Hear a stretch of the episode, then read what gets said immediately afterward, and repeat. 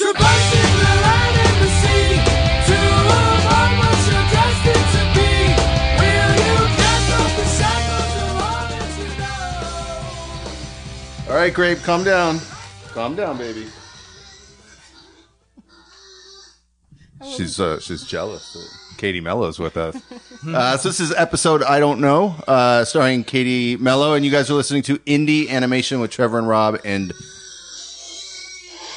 Wow. it's the loudest she's ever been. gonna break that thing down. Did you give her some after you crinkled that bag? I did, yeah. I can see it, but she she hasn't found it yet. Oh. Grape, it's in there. They're supposed to have like a thousand times like more smell in their nose holes, right? Yeah. Smell it. Come on, get it.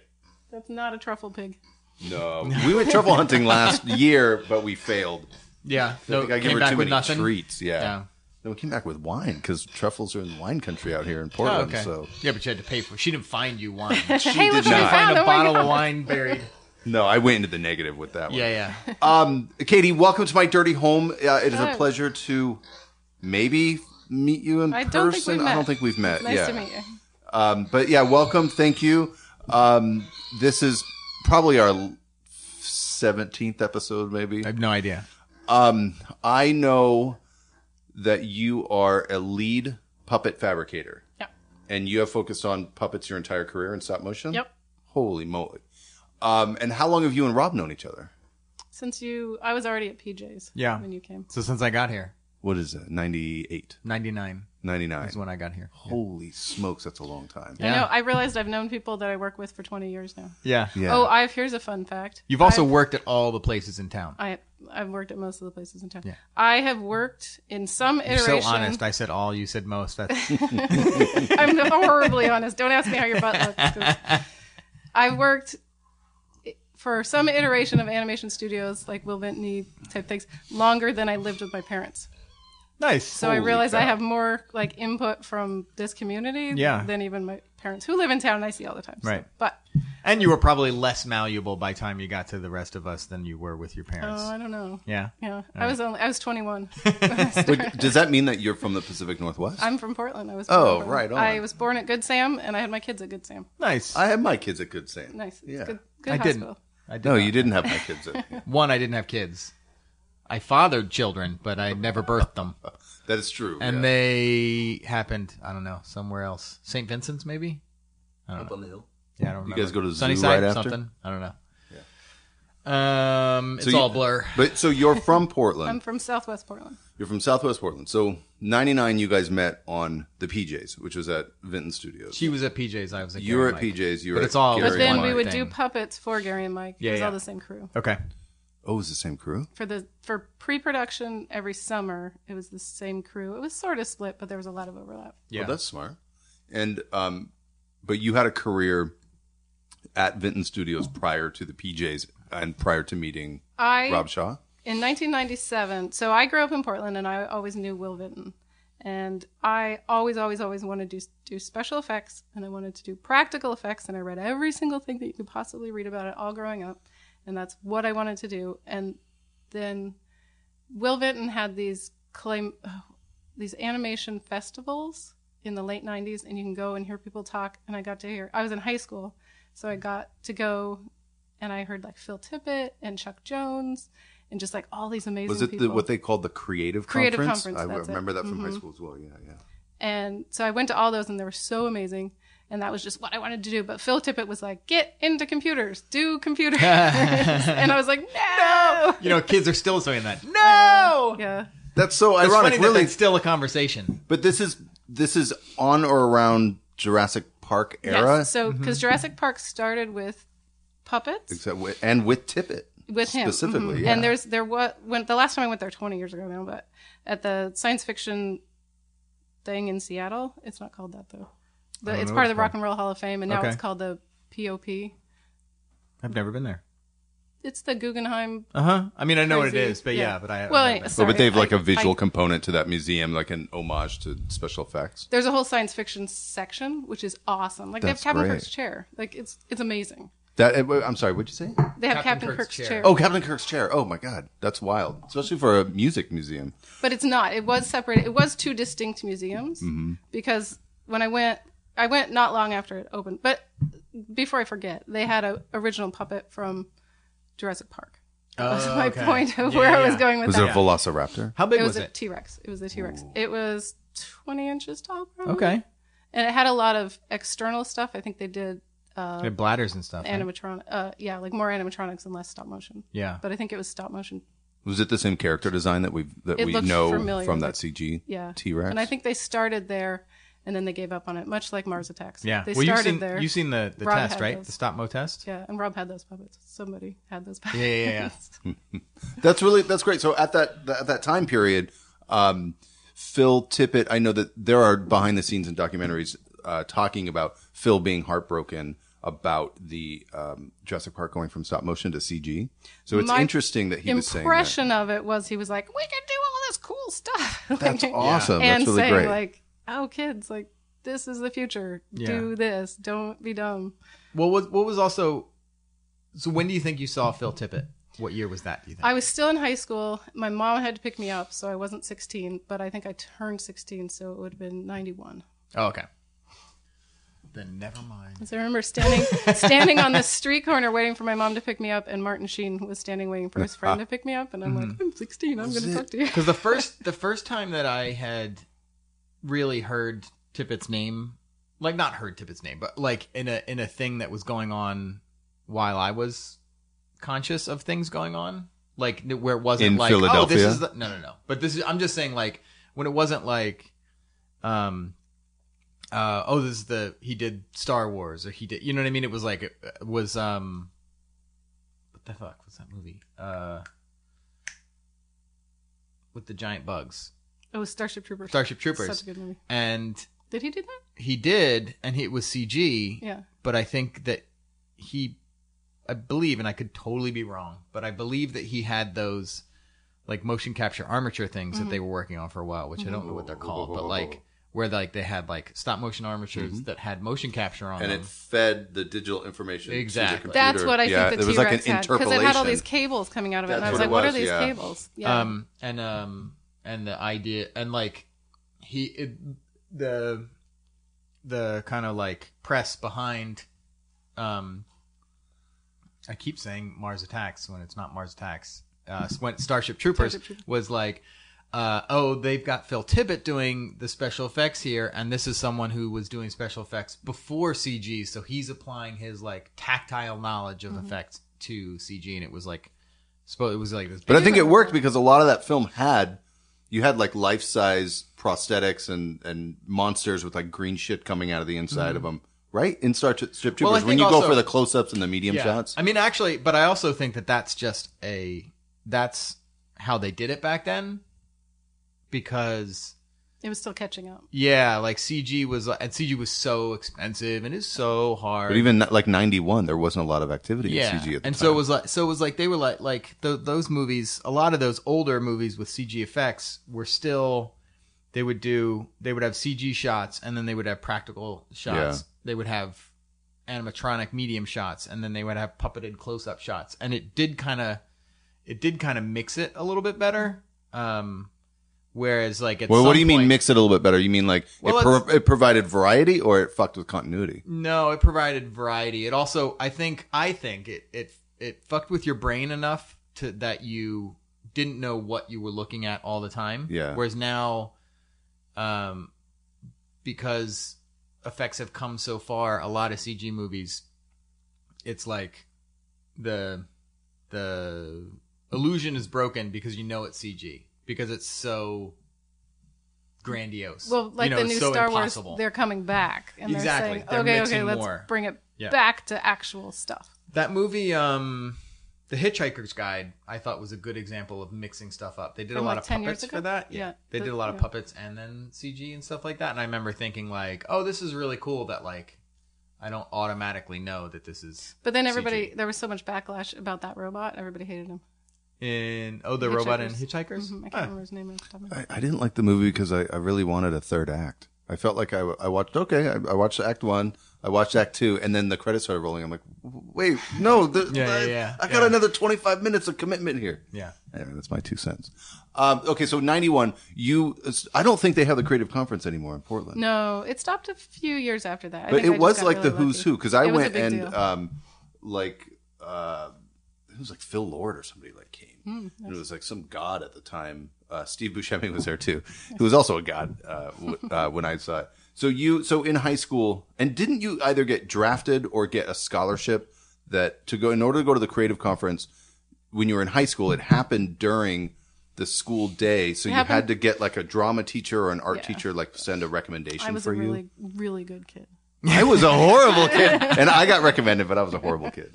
No, I think I made all the phone calls, and and that's actually how I got to Vinton too. Was I made all the phone calls and I did all the legwork, and I sort of told people that this was I'm going to the creative conference. This is the way this is happening. I'm 15 years old. I'm going, and then Vinton too. I was like, hello, I need an internship, Right. and they Wait, said, so what's well, we the don't have distance there? internships. Oh, go ahead. Yeah, yeah. So, so what's the, what so was the I activity graduated between high school in '93. '93? Okay. and then I went to the University of Oregon, which wasn't a great fit.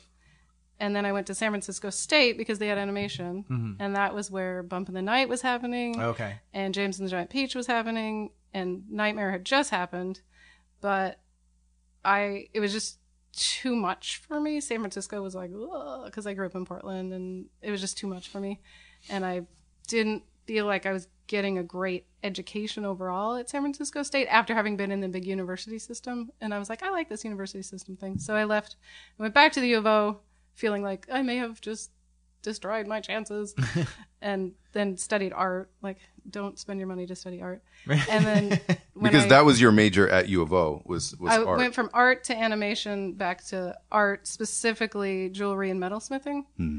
which I've always said that jewelry and metalsmithing is where you meet like kind of cool people because you meet men that aren't scared of the word jewelry and women that aren't scared of the word metalsmithing. Mm-hmm. So you get like these really and cool. and it's related. And I don't know whether that and was it was, plan, uh, but yeah, it is related. totally. And I was like, oh, there's a little bit of mold making, Yeah. and like there's all this. It's really hands on, and yeah, it was like Some the silver one. soldering going on yeah, in there. it was the one, and that was where I was like, well, I can do armatures. Yeah. Um, yeah, and so then I got my BS, but I was so close to BFA, I was like, I'm Your just bullshit. gonna. You guys are bullshit. I know. We were just talking about like, oh, all these people that have like my degree. uh. And so did you stick around for your masters? I got a BFA. No, yeah, a BFA, not an MFA. Mm-hmm. So that's just one extra year, which I ha- practically had all the credits anyway. So I just was like, well, I may as well get this. So if I did want to get a master's, I could get a master's. Did you know what an armature was at that time when you Oh, were at yeah. U of O? Oh, you yeah. were, so you were educated enough in, like you were saying, like you were you were So I- eating up material and I reading grew up in literature. Portland, and Will Vinton was the guy. Yeah. Like, mm-hmm. so I knew all about that, and then like I had just every book that I could get. Like, you know, I would just pour over it and read it. And I was thinking about, I was kind of before I came here, I was kind of thinking about sort of my history, and I was remembering the second Terminator movie came out when I was in mm-hmm. high school, and again. Ah, I'm just such a nerd, and I went to school You're in dressed good company. as but I went to school dressed as like a wrecked up Terminator. So I had like Nice. tinfoil and I had this like cool red, but it was just red plastic, but like red eye over my eye and like the I think they called it Mortician's wax back then, and it was like it's like this white person flesh colored wax I- embedded with cotton so i had that like all around the edge so it looked like my flesh was ripped up and i went to Yeah. school like that Yeah, yeah. but everyone was like so impressed but um Where'd you go to high school? wilson Oh, awesome. My first wife went to Wilson. oh yeah Yeah. We'll, we'll have to talk offline. Uh, good people, good school. Actually, my kids might go to Wilson. nice.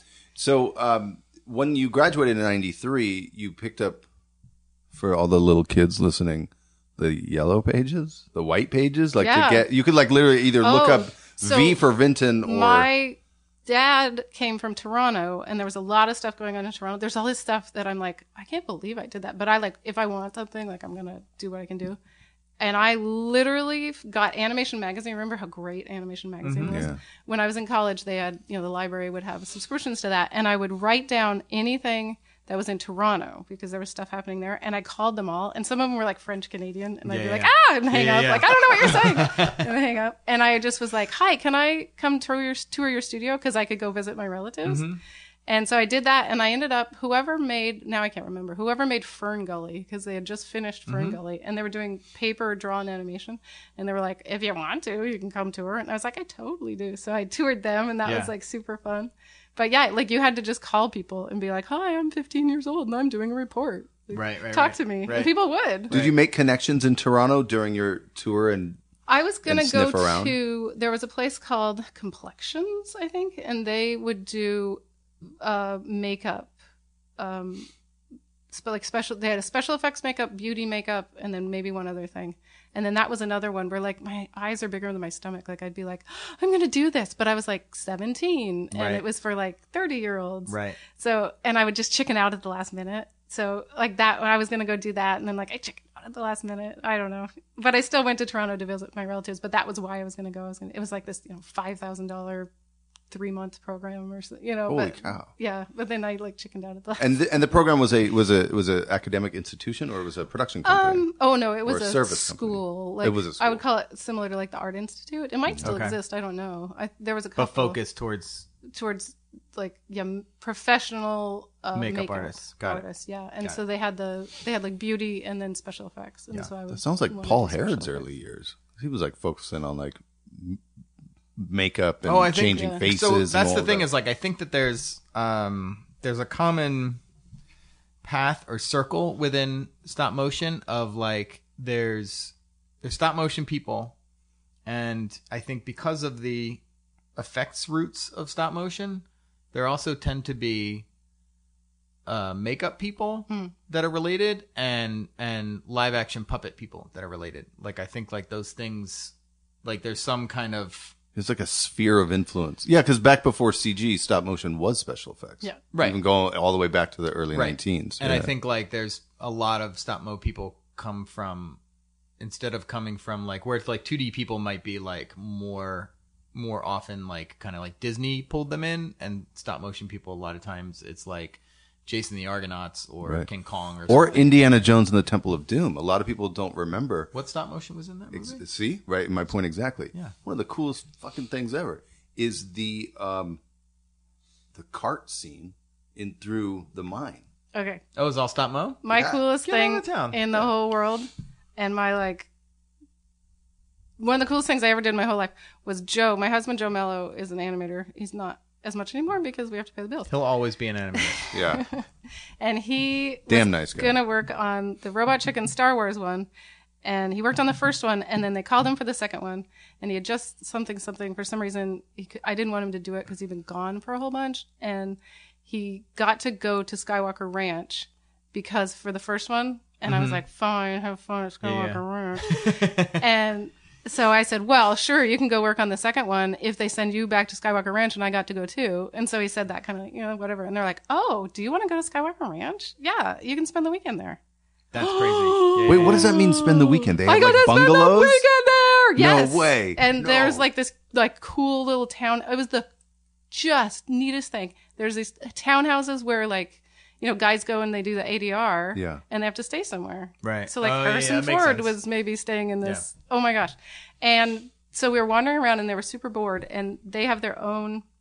It was just this really nothing going on, and they have their own fire engine because it's like a fire station and fire engine because they're in the hills, the foothills of Northern California, and if it burns, like right. it's a big deal. So he's just like, I just have my own guy, and so we like saw the fire engine guy, and he's like, Yeah, do you want to go look in the archives? Because I can take you there.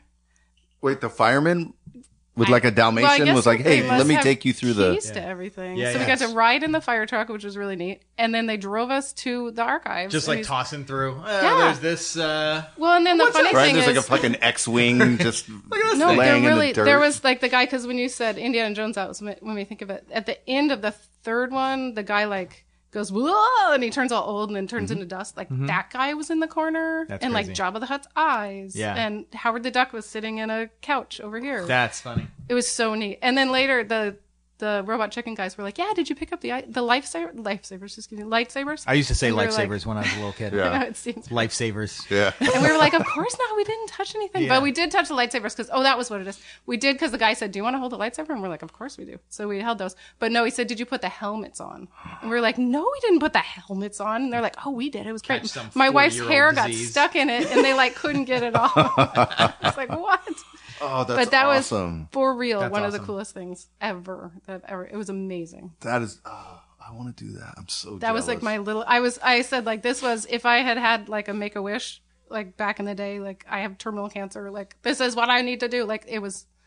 It was so amazing. And now you did it without And I terminal did it. I cancer, didn't so have there you terminal go. cancer. So That's it was a really good story. I wonder if alcoholism would count as a make No. a wish for an adult. I don't think uh, I don't think they honor that. That's really crazy. So what what were you guys doing? So uh, it sounded like they because you guys had that deal with or, or Robot Chicken had the had the deal with Lucas to do those seasons, and I know that Matthew and Seth were flying up to the.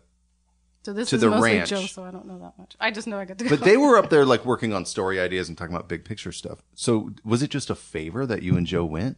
Like literally, Yeah. because you guys didn't do anything except just well, Joe then soak went and the- worked on the second season, and he'd already been there. And it was probably something that they could call in. Like Yeah. they would that, that to them it was no big deal. They Yeah. were like, "Oh yeah, we can It wasn't I'm sure we can get a pass for the weekend. It's Yes, fine." Yeah. exactly. But Joe wasn't working on. He wasn't on set. I mean, th- there there was no animation happening. No, no, at no, no, no, no. Skywalker, right? But then later, like a year or two later, a bunch of people got to go twice uh, involved with Laika because they got to go do the, the sound sound. Yeah. stuff for Coraline, hmm. at least Coraline. I mean, probably hmm. others. And then somehow a couple of people, and I was like, "What?" And there were people that didn't even care, and I was like, "What?" got to go because they wanted to learn about like how they keep their puppets and stuff from getting rotten and gross. Uh-huh. And so they got to go and look, and they were like, "Oh yeah, we went. We got to see their stuff." And I I was was like, just so I was just telling somebody about this is almost unrelated, but just because you were talking about puppets and like all all of the puppets that um that have been around during my Hmm. age of stop motion Rotten. was like when I yeah, when I first got into stop motion, the primary high end puppet thing was foam latex. Mm-hmm. And that shit rots like couple of years. Like it's fast. It just starts rotting. And then then things switched over to silicone, which is It a rots in a little bit way. better, but it's yeah, it's like uh, after a few years it starts like leaching this like grease and, And it if you becomes like bend it, then it just goes like snap. Yeah. and Yeah, it yeah, just yeah. cracks. So it's it's all these like they're like you you because I think partially because stop motion people tend to be real, like real hoarders and Yeah. very like thing oriented. There's Yeah. this want to make like we make the puppet and then it lasts forever. Like Yeah. there's a want for that. Um and none of the things that I have worked with are like that. Well, so the like the Smithsonian has this problem. Like the space the spacesuits that the guys wore like on any of the missions or on the moon, all the seals are all rubber. All that stuff just breaks down. Mm-hmm. So I was in uh, Prague in like 2003 and just walking around and there was a I think it's the Modern History Museum of Prague or something like that and like and like it's like a tiny little storefront and I went inside and they were doing an exhibit on Czechoslovakian like, Oh, like Jan fantasy storytelling. No, no, no. This Oh. was Jiří Trnka Nice. and they had all it was all different stuff but right in the middle of the room they have like a Jiří Trnka set with like five Jiří Trnka puppets and um i was just telling eileen this story two days ago um and Did they look like zombies? no they looked amazing like they, they- looked are they perfect wood? they were wood Yeah. and leather Yeah, and it just showed what a perfect yeah. like what what a perfect recipe that was because one there was no glass over this thing or anything Oh so it was also like that weird thing where i felt like i could totally grab and like in a, in the states i'm used to things Being- of yeah. value being covered with glass and security guards ready to shoot me and Yeah. this was like some like college intern was like reading a book keeping mind of the shop and then um the the coolest thing was the hands were little tiny sewn leather gloves. So the seam Oh. is almost invisible Yeah. and they they look they just looked perfect. So I we have a thing with leather because sometimes it's nice to use it, and we don't make leather goods and we don't use leather goods in the same way that we did once upon a time. Mm-hmm. So you can't find this thin, thin, thin leather. So if you ever find ladies' fancy gloves from the 50s, like snatch Mm-hmm. Buy them them and put them in my pocket, yeah, because they or steal them and put them in my pocket. they're they're Shop too them. small for giant lady hands now because I just bought some, right, and right, they've right. shrunk because people were like, no, also they shrink. But that's that really fine. It's like the old. OJ OJ thing. And then here's another really cool thing about leather. I was just uh, the Tauntaun puppets from Mm-hmm. Empire Strikes Back.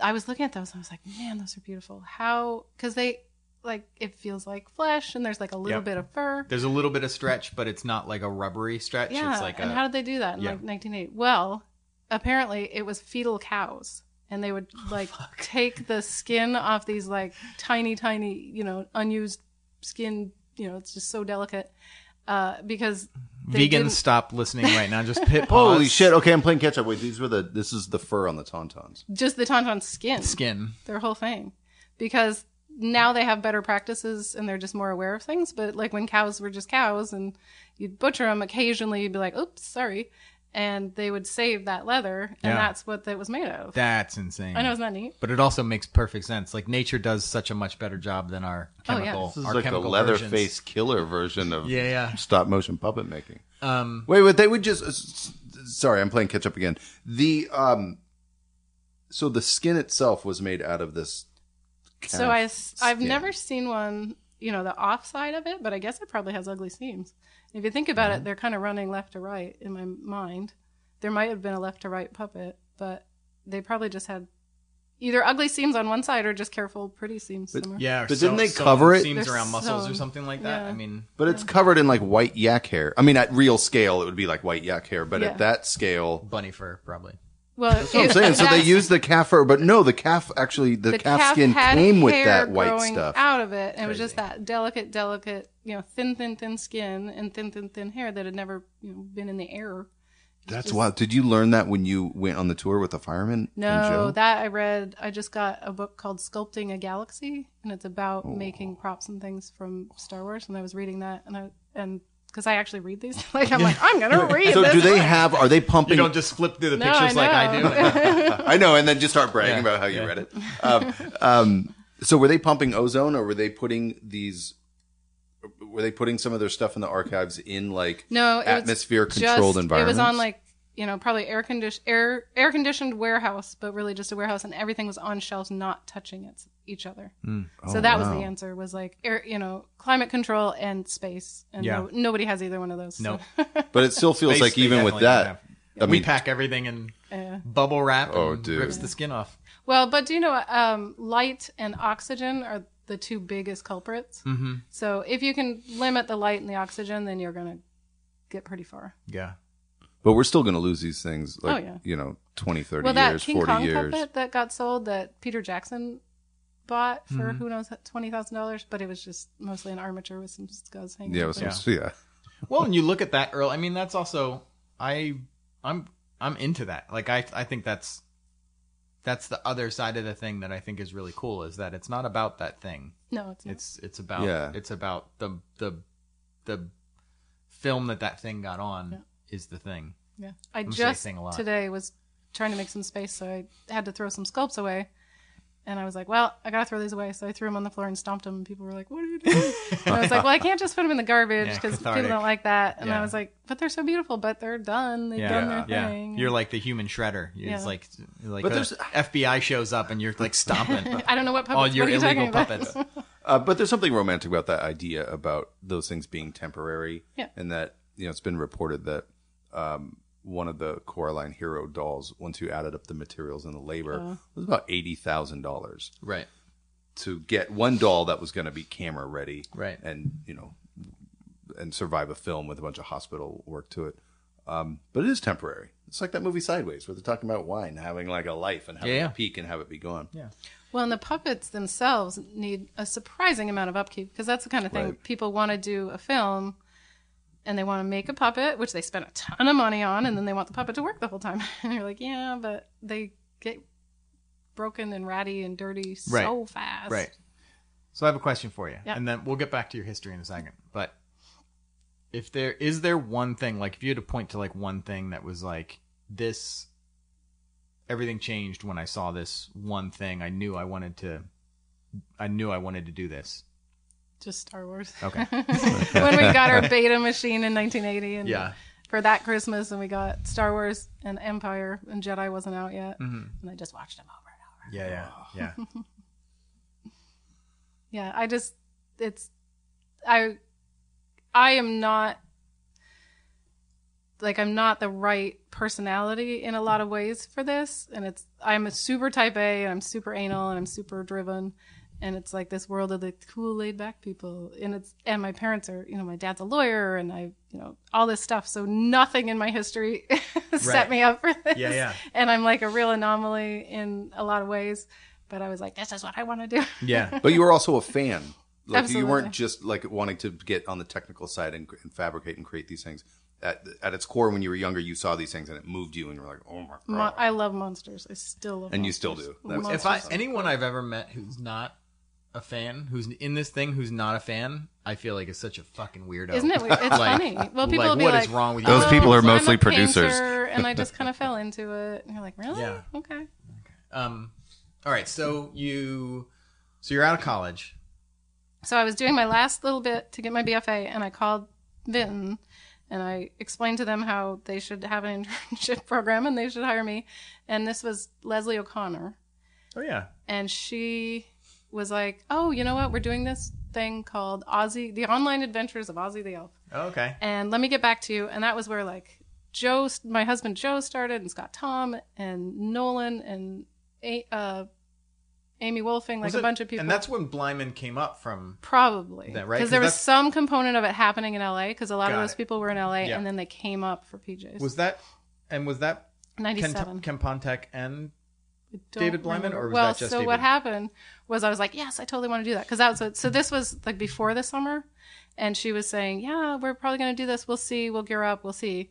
And then I got the opportunity to backpack through Europe, and I was like, ooh, which one is it? Yeah, yeah. And then she called back and was like, okay, you can do this. And I was like, I just bought my plane ticket. Oh. And then again, I was like, I've ruined my chances. Which now I'm like, gosh, why would I do that? Yeah, yeah, yeah. I'm really surprised I did that yeah. uh, and so I didn't do I didn't do it, but that's where all these people started. Right. And so It's actually I, probably good. Backpacking. no, in Europe hindsight, it was kind of a totally the right. It was totally the right kind way of a to go. good thing. So I backpacked through Europe that summer, and then when I came back in September, I contacted her again. I'm like, I'm super sorry I missed that. Can I come be an intern? And then she directed me to Rob Ronning and Paul Harrod. Oh yeah. And both of those guys were like, oh, sure. And I was like, awesome. I'm going to come in on Thursdays and Fridays. And This is what I'm gonna do for you. yeah, and I'm I. gonna- that's what so I Paul did. was art directing commercials at the time. Yes. And they were just gearing up. So I did some commercials and then I did the three minute pilot for the PJs. And they and part of the reason they even let me do it was because they knew that they were gonna need people for the mm-hmm. PJs. Mm-hmm. And, I was like, please teach me how to do this and I will work for you. And so you were interning. So you were at a low station. You were like sweeping the shop. I was saying, please don't pay me, which if you can ever get an internship where you're not paid, I highly recommend it because I I, just legal wandered anymore. around. I'm sure it's not. Well, it's I was not, and from an insurance credit. point of view, insurance But that's won't what cover they you on said, site. and I Yeah. said, "Well, I'm getting insurance through the school. The Now school's that's the workaround. me." Yep, exactly. Yeah. Yeah. and it was so much better because no one wanted anything from me. Yeah. And so I would just wander around and I would sit with people and be like, "What are you doing? Please talk to me." And I would just bug people. Which again, this is not my personality, but sometimes I would be like, "I'm outgoing and I'm going to talk to you." Yeah, yeah, yeah. and yeah, and I would just talk to people and say, "What are you doing? What are you doing? Explain this to me."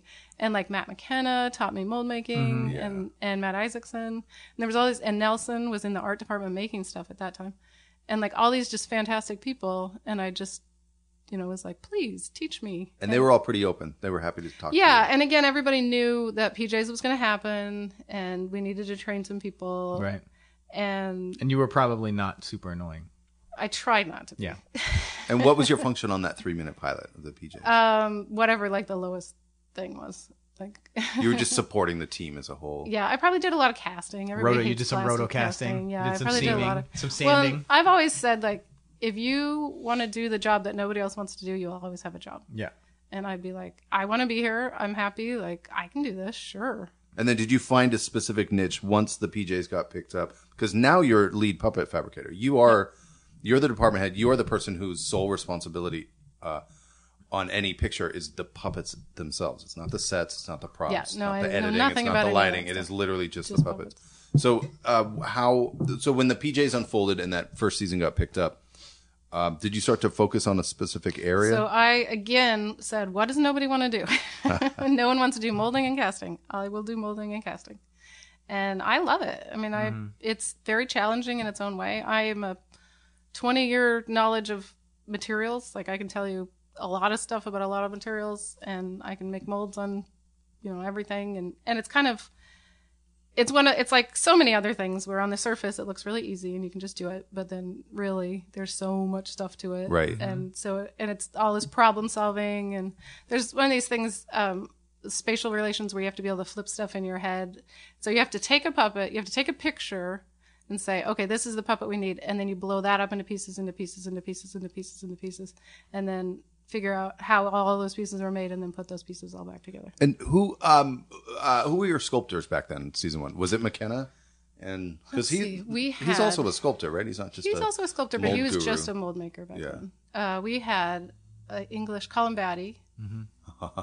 guy, Colin. guy was drawing. Scott Foster started on that. yeah. A couple of people who I can picture, but I can't remember their But names. you would take Ralph possession on of that at that point, or He Was came Cord- with Gary and Mike. okay, Corday. What's, what's Ralph's last name? Cordero. Cordero. Cordero. He came with Gary and Mike. But you would take possession of their sculpts, either in whole or in part, Yeah. and then you would um, uh, make a mold So ideally for ideally, duplication purposes. if you can, if if you're getting a puppet, it's already too late. If you're getting a sculpt, it's already too late. yeah. You need someone to have blown this all up in their head and put it all back and talked to the sculptor so that they can make things somewhat sectional. Mm-hmm. If you have to do it after the fact, you can, but it always sucks to go in and chop an arm off. But is that what you were receiving? You were receiving uh, bits and bobs. Yes. Um, and then you would make molds of them and cast them in. At that time, it different. was foam latex. It was so it was all everything was foam latex. Well, the heads were hard plastic. That was hard plastic. So, but the arms and if the feet were ever revealed, that So was the- foam latex. The whole body was one piece, which I wouldn't do that today. I'd Mm-hmm. make it more sectional. But the whole body was one piece up to the neck, and that was all foam latex, and it was sculpted kind of with texture. and full appendages too. yeah. the whole thing. So you had to set this armature in like oh. You mean down to the touching. fingertips? Mhm, Yep. Without touching. What about arm replacement? There was, I mean, you just you could change the fingers, so you can go snip, snip, snip, and you can get in Oh, there and you can pull in the and- fingers. They also had like they had there were things in the sculpt that were Yeah, like, like the beginning and ends of of clothes, sleeves, and and and uh, you know whatever cuffs on the pants or whatever. So sometimes if there was like emergent surgery, emergency surgery, There were that had to natural happen- like break points that you could Yeah. take advantage of. but also like you have to be when you do that too. You can it's hard to hide it completely. So there's also like you know towards when a puppet's towards the end of their It definitely life has a lifespan. Yeah. and were you guys tinting the foam latex? I would tint were you it because they were the? African American puppets. So if they got split, you didn't want it to be that bright yellow, which is the natural color of it. So we tinted it, but there's not a lot you could do. So we did it kind of kind of a brown. And I here's another tip for anyone that wants to make puppets. Dark skinned puppets are so much better than light skinned puppets. Are they? They hide stuff. Mm-hmm. White, stupid, just white puppets are like, ugh. They just don't hide anything, and dirt just gets on them immediately, and they just Yep. look gross. I remember something else I really loved about the way the PJ's puppets were made was one they they sculpted in um Oh, the they folds of the sculpted in folds. Yeah. So when like behind the knee when the leg would bend, Yeah. it- if it would bend and the front of the knee would stretch the way that your pants would and the back of the knee would have It kind would of like a wrinkle gather. and it and it made it so that like it compared to like some of like the deathmatch puppets which were like foam latex and maybe painted with like a thicker paint or whatever but those things would like wrinkle in the grossest ways and because of the I because of the- remember. because of the way that the that the PJ's puppets were sculpted, and then I think also because they were airbrushed, it hid a lot of Yeah. that noise. So you didn't. They definitely wrinkled sometimes, But the you clothes were see it quite sculpted on these They were puppets, so it's sculpted. not just the body. The the clothes themselves there were, were, sculpted. costumes put over the top sometimes and like Right. later generations there were but basically they had their costumes always on Hair too. so then Was the, the hair hair, sculpted on? was on the hard plastic and some people it was sculpted on and some people it was like thurgood was sea piece, right? sponge Yeah. yeah, The, it was originally sea sponge and then we just cast it um that's where the puppet designer is such a huge thing that gets Mm-hmm. really forgotten about And there's form over function, and form always wins. And PJ's was one of the number one examples of function being brought in at the get right time. Yeah, yeah. And there's such beautiful puppets because those folds were built in. Yeah. And just all this stuff was thought about ahead of time. Because it wasn't meant to be a maquette; it was meant to be a puppet, and I think that's something that can get lost a lot of But times. okay, then uh, then let me let me ask about this elusive Tiny like ankles. albino tiger called Tiny ankles. the puppet designer. In all my travels, I've never heard the title before. I don't think I've ever seen. it's not. A I've thing. never It's seen that title on a on a crew about. list ever. Well, it's it's such a huge thing, and it doesn't exist because it doesn't exist in the live action world. Because this is what it doesn't exist in the live action world, so it doesn't exist. oh, I'm saying yeah, yeah, uh, yeah. Because I don't. You know, I know, uh, so a character designer is going to work with the director and the and the production designer sometimes to get like the characters to look Yeah. good in 2D. Then that would maybe they do a turnaround and that information gets out to a sculptor and the sculptor can realize it in 3D. Then, in my experience, that is then really then handed to whoever the puppet lead is, and right, and that the- person the puppet one lead who would be the one. That would be the puppet designer. yeah, But they're not. That's not a title, and that's not respected, and that's not brought in as early as it should be on a lot of things. Because the earlier you bring that person in, then the better everything's going to work down the road. because it feels like that is a separate role, and that's actually a, a relatively temporary role. That that person comes in Well, as a buffer between design and fabrication. But then you're making choices. So you're making choices at the beginning, and then you need to keep everything on track. So then it becomes it morphs. Mm-hmm. It does become that managerial, the which you which you right. could have you so you could I mean in the in in a one one best case scenario would be that you have a puppet lead cast in whatever your project is and that as soon as you're in designs you're at least consulting with Yeah. this person Yeah. and that person is weighing in on the designs not from an aesthetic point of view but Yes, from a function. from a like how yeah yeah That's so funny. Okay, so I'm I'm doing start dates for a feature for a stop motion feature right now, and literally, so it's like really fresh in my head Mm-hmm. of the the onslaught of the army and when they all kind of come on. yeah Because if you bring designer. that, So I'm bring your- bring puppet your- bring your- designer. well, if you bring that puppet lead in early, like I would say that would be George on a lot of the Uh-huh. Right, Laika yeah. stuff. If you bring that person in early, they can just say, "Oh, you just made this silly little choice that doesn't mean anything to you, and you don't really care.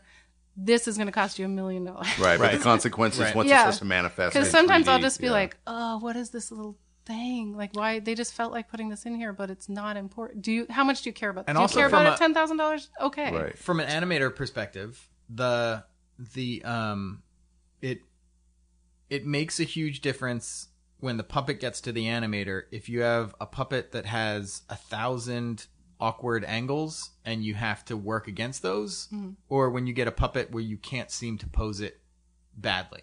But see, but that seems interesting because we bring in our animation supervisor early, you know, in that stage to kind of to give some input. Um, I won't name the show, but uh, we did. Uh, we worked with Gerald Howard at one point, and it was so early on in the process when Mm-hmm. we brought Gerald in to kind of talk to us. We had 3D printed some Mm-hmm. stuff. And he had put in again. Sorry, I'm hung up on this puppet designer thing, Which Feeling I think is valuable. God damn, but it sounds like a really good it's role to have. thing. It's it's a good it. What you're saying is a great practice, but it's not a replacement for what Katie's saying. No, So that's I, what it feels I like, to an call it the augmentation. puppet engineer. a puppet engineer. Yeah, and that's what I sort of say, pretend that I do in my role because I mm-hmm. do get brought in early You because should I, copyright I something feel called like, like puppeteer or something. come up with a new Imagineer. like like the Imagineer of the puppets, but like come up with a thing and copyright it, and then you can retire. Oh, nice. I also keep saying, well, why isn't this the mellow method? That's all the pretty good. doctors, all the doctors always have like, oh, all this stuff, and like people Like will the come and Bradley they'll figure method? something Yeah. out. You Exactly. could go, Yeah. oh, and then you come up with with it what what it is, and then uh, you tour, you go studio Tell to all this- studio, oh, yeah. and and you basically like kind of like you know like the lean method or whatever, you know, like you go and you like you like Let me do a- teach you how to do this. exactly like I'm gonna t- show me how you do things here. Wrong. Yeah. Let me tell you. Whatever you're doing. Yeah, yeah. Okay, so it uh what's today? The 11th? 12th? Okay. So Tuesday, March 12th. Uh normally we don't do this during a live podcast recording, but I think the title of this episode is going to be the mellow method. The mellow method. yeah, nice. we'll we will start it from here and all three of our listeners will then spread it outward to their more to their two friends. No, there was a lot. There was dude, I just went through the analytics. Like, Yeah. Dude, this is insane. Thanks Dustin for being the best podcast producer ever. Dustin Martian at uh, gmail.com, everybody. He's being really quiet. Is that really back there. something he wants on this? I don't know. Oh yeah, is that okay? Is that okay? that I Just just said your- broadcast his personal. Well, he has email? editing power, so he could like take it out. Is that okay that I just said your email? Okay, all right. He's amazing. Everybody contact him. He's the best podcast producer ever. He got our podcast to be all over the world, and it's insane. And our numbers in Afghani- Afghanistan keep going up. I know I keep harping on this, exciting. but what the fuck? Who great. the fuck is in Afghanistan? I mean, I'm sure everybody's super nice there. Maybe there's like military people that are really into animation. Sure. Yeah, right. Is it like making little armatures and stuff out of bullets? And For sure. that'd be fucking. I don't know if they're badass. making. Yeah. Probably not. Probably. I mean, not. that would be a fu- that would be a cool armature. So, um, so you, so you know Paul Harrod. Yeah. God, that man's an amazing human He's a great being. guy. Uh, and you're hanging out with him right now because he is Yes, I doing. just Uh, saw he's him. directing a really, really cute uh, commercial Yep. over there at House Special. Yep. Um, That's I know where you you're work working- is how special. I've I've worked through whatever iteration of Will Vinton Studios commercial division, and now it's called House Special since 1997. So since '97, so you have worked with Vinton Studios, Mm-hmm. and then when Vinton Studios had House Special, which was when Well, Laika. first- So we're first, well, first they were like a house, That's right, yes, like a house, right? He used to say Laika, and I kept getting in trouble. I'm wearing a sweatshirt He's that just no, like, just says house because I had to take the And has a and Laika. has a and has a I put little felted star. That's great. Um, but uh, I guess my point being is that um, Will Vinton Studios has given birth to all these satellite studios in town. Yes. Um, or there's been the growth of satellite studios in parallel to Yeah. Mm-hmm. Vinton, like Jim Blashfield or Flying Rhino, Bent Image Lab, Oh, Flying Rhino. Hinge Digital, Refuge. Now you have Movie Mountain over there in, in Vancouver. Mm-hmm. So I guess my question is, Katie, um, once you started on the PJs with Paul Harrod, the uh, you stayed at that institution all the way up until As- five minutes ago when you drove over here. I could. So I was freelance for over ten years, and like I went and worked on Bent's early stuff when they were in the Upshur building. I Right. worked on You- that Saturday Night Live. You were there before I started at Bent. yeah. Um, Wait, Saturday was Night Live was the first big project at the new studio on Division. no, they did another one at Upshur. They did We one did at the one, Upshur. the But they did one at 2001. Upshur. It was right after September 11th. It was that first one that came That's back, right. Yeah. and we did. I did that with Sarah Nyman and Scott Foster, in that funny Upshur. oh, building. Sarah. God, I haven't And you heard did that, that- name in so long. Didn't you do that Nickelodeon Christmas Yep. one too? Yep, that was really cute. And then there was like a CBS Christmas, and then there was a second Mm-hmm. With Saturday Night Regis Live. Philbin. Yep. Yeah. And so I was freelancing around. So I, my priority was Vinton because they paid better. But uh, I would do. You Bent heard it also. first, kids. Well, I th- and I think like when when I started at Bent, it was in the art department. I Under feel like Paul. I never really worked with you. What? You started in the art department? I, I did. you were an animator. What did you do? I was, but there were basically there wasn't enough animation work to go around, and Jeff had been there already, and Jeff kept telling That's them, Riley. you got to hire, yeah, Yeah. you got to hire my buddy Rob, and I was constantly waiting for there to be enough yeah, because that overflow was work. Joe just kind of had to Exactly. like do stuff, other stuff. Um, and so so I started working in the art department. Um, Doing fab? You know, like making little miniature telephones but out of Sculpey? No, no, no. Doing the exact same thing that Katie was just doing. Like I like talking about doing. Like I was, I was like uh, Paul's little buddy. I was like Scott Foster's little buddy. Like Paul would be like, "All right, go make me a a sign for this Twistables thing. I need a wood to look like it's I really work worn." Yeah, yeah. I, I Hey, that was a good commercial about the Twistables. That was It's good like- because we got the I puppets feel like from we Aardman. overlapped on a Rankin Bass thing at some point. Probably. Well, and I did work on that you that made Twistables. Rankin Bass. You made a elves that. I made a whole bunch of Rudolphs for a I long did time. have I to animate. made all the Rudolphs. Did you work on that anything. CBS thing with Jim Clark? I feel like I did like a teensy, teensy, teensy bit. that when would be Jim that was would- directing? That would be where we overlapped. Yeah. and I was animating on that thing, and it was you and I, I want to say Sarah Nyman I'm was sure the it other was person. Sarah. And was Yeah. it easy? Were you comfortable doing all that felting for Rudolph? He was This yeah, this was different. This was um he was a build up. I think I I still like to do the underneath stuff better than the on top stuff. Hmm. I'm So I- I'm gonna step away for one moment and show you something, Katie. I may have done the the armature and the padding, and then like Sarah did the flesh part Mm-hmm. of it. But I might have done it. but I feel like that one was mostly it was like elves and Yeah. and I think I was doing something else at Vinton, which and it, those were less than a mile apart, so you could Right, just ride right, your right. bike over. Uh, and so I think I did some, but I didn't do it full time yeah. on that one. But I remember you being in the building at the same time. Yeah, for sure. So this is a really, really early ball and socket armature Yeah. from Rudolph. That's one of our big heroes. Oh, I really? don't know the era because Bent's been doing This I would call a um, what's his name? Gary McRobert. Yeah, Gary Yeah, Yeah. that looks like a Gary This is McRobert. a Gary McRobert. For sure. But it worked. I don't remember how that because I produced a lot of Rankin Bass stuff for Bent, I mean, more than I can count. Now I don't remember how this came into my possession, but I think we cannibalized a lot of the early stuff, the really early stuff, Mm-hmm. because we did a feature. We redid Rudolph, right? Like we Yep. completely redid the whole film Yep. uh, several years ago, and shot it uh, natively in 3D for Yeah, I think I remember. something. It actually turned out beautiful. It's really, really Most of beautiful. our most of the early stuff that I animated on that was Rudolph related was ball, was wire, not ball and because I would have made Right. wire. Yeah, like I Yeah. like there was the, they, these were all like they were like it was like fast turnaround. The budget it didn't have the budget That's- for Yeah. for ball and socket. it's so rare that we get to everything. So I've been in commercials. I prefer commercials to movies and TV. It's You wrote that in your bio on your website. did I? Yeah. It's more fun because it's constant problem solving. It's not backing up. You're just going forward. Mm-hmm. You're gonna do it, and and you're making puppets for two and a half months, not exactly three years. Yeah, and it's. I forgot where I was going with it, but I just like the But you, but, but you Problem were doing these. So the the commercials, the PJs. Um, you were freelance for ten years, so you were not on Yep. staff with Vinton. So that allowed you to work for two and a half months on the campaign. Yep. Then take a couple of weeks off, hang out with Joe, go skiing or snowboarding or whatever. I actually worked at the Oregon Zoo for a year and a half. Oh, I remember Dude, that. wait. Yeah, yeah. It got really dead after September 11th. Everything dried up, and when it Right. came back, it was a different beast. All the commercials. That's where I was going. Was commercials was just a different beast after 2001. Everything got way faster and way Right. cheaper. Yep. and it was because uh, there wasn't just TV. Like everyone kind of woke up and was like, "There's a million different places to put this advertising, so we need to make a million different ads." And it just everything was different, Right. and money was just a Yeah, different. Yeah. I mean, I mean, in large, like even if nothing else had changed, which a lot of other stuff changed, but I, I feel like one of the biggest changes was if somebody's got ten dollars to spend on something. Before that, they've got ten dollars, and it's obvious they're going to spend it on their commercial. And now they've got ten dollars, and they had to spend. They have to spend it on their commercial, but they also have to spend it on um, like web advertising and also now social media advertising and like It's so it just it spread just out. keeps cutting more and more into that tender it's not getting a bigger chunk at the beginning it's No. like I think it was like you'd make a commercial and it would show for three months over and over and over Mm-hmm. on TV, and that was it.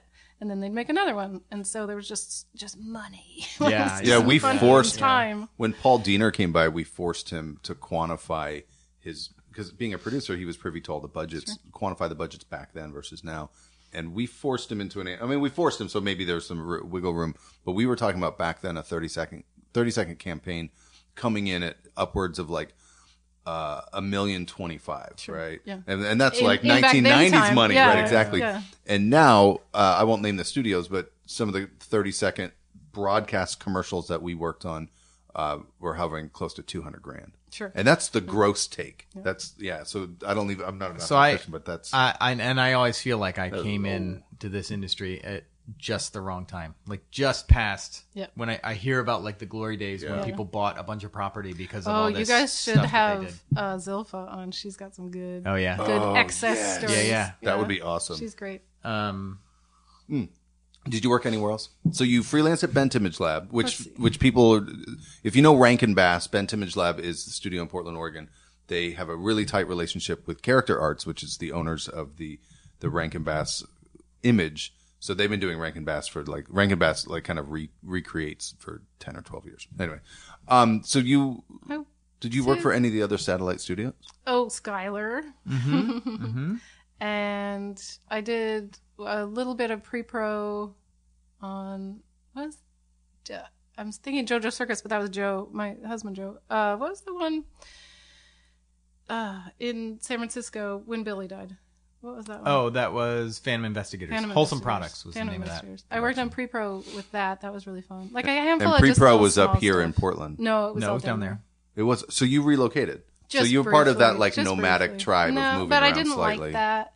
and I And you didn't like San Francisco anyway And from once your again, I college think days. I don't like San Francisco. I Francisco. think by the time I got there, you were about to leave. Probably I think we because I, think- was pre-pro. Yeah, so yeah. I think like we overlapped by like a tiny bit, and Yeah. you were like, "See you in Portland." Yeah. Wait, was fa- was fabrication in the mansion too, or was fabrication offsite? No, it was on. It was next to the, the MythBusters. Mm-hmm. It was on Custer Avenue stages, I think, and it was like a Were you guys hanging out with the Myth Myth- Mythbusters? no, but it No. was them next. I was like, I know those guys. Those guys were next door. Oh, really? Yeah, that was them. I didn't even.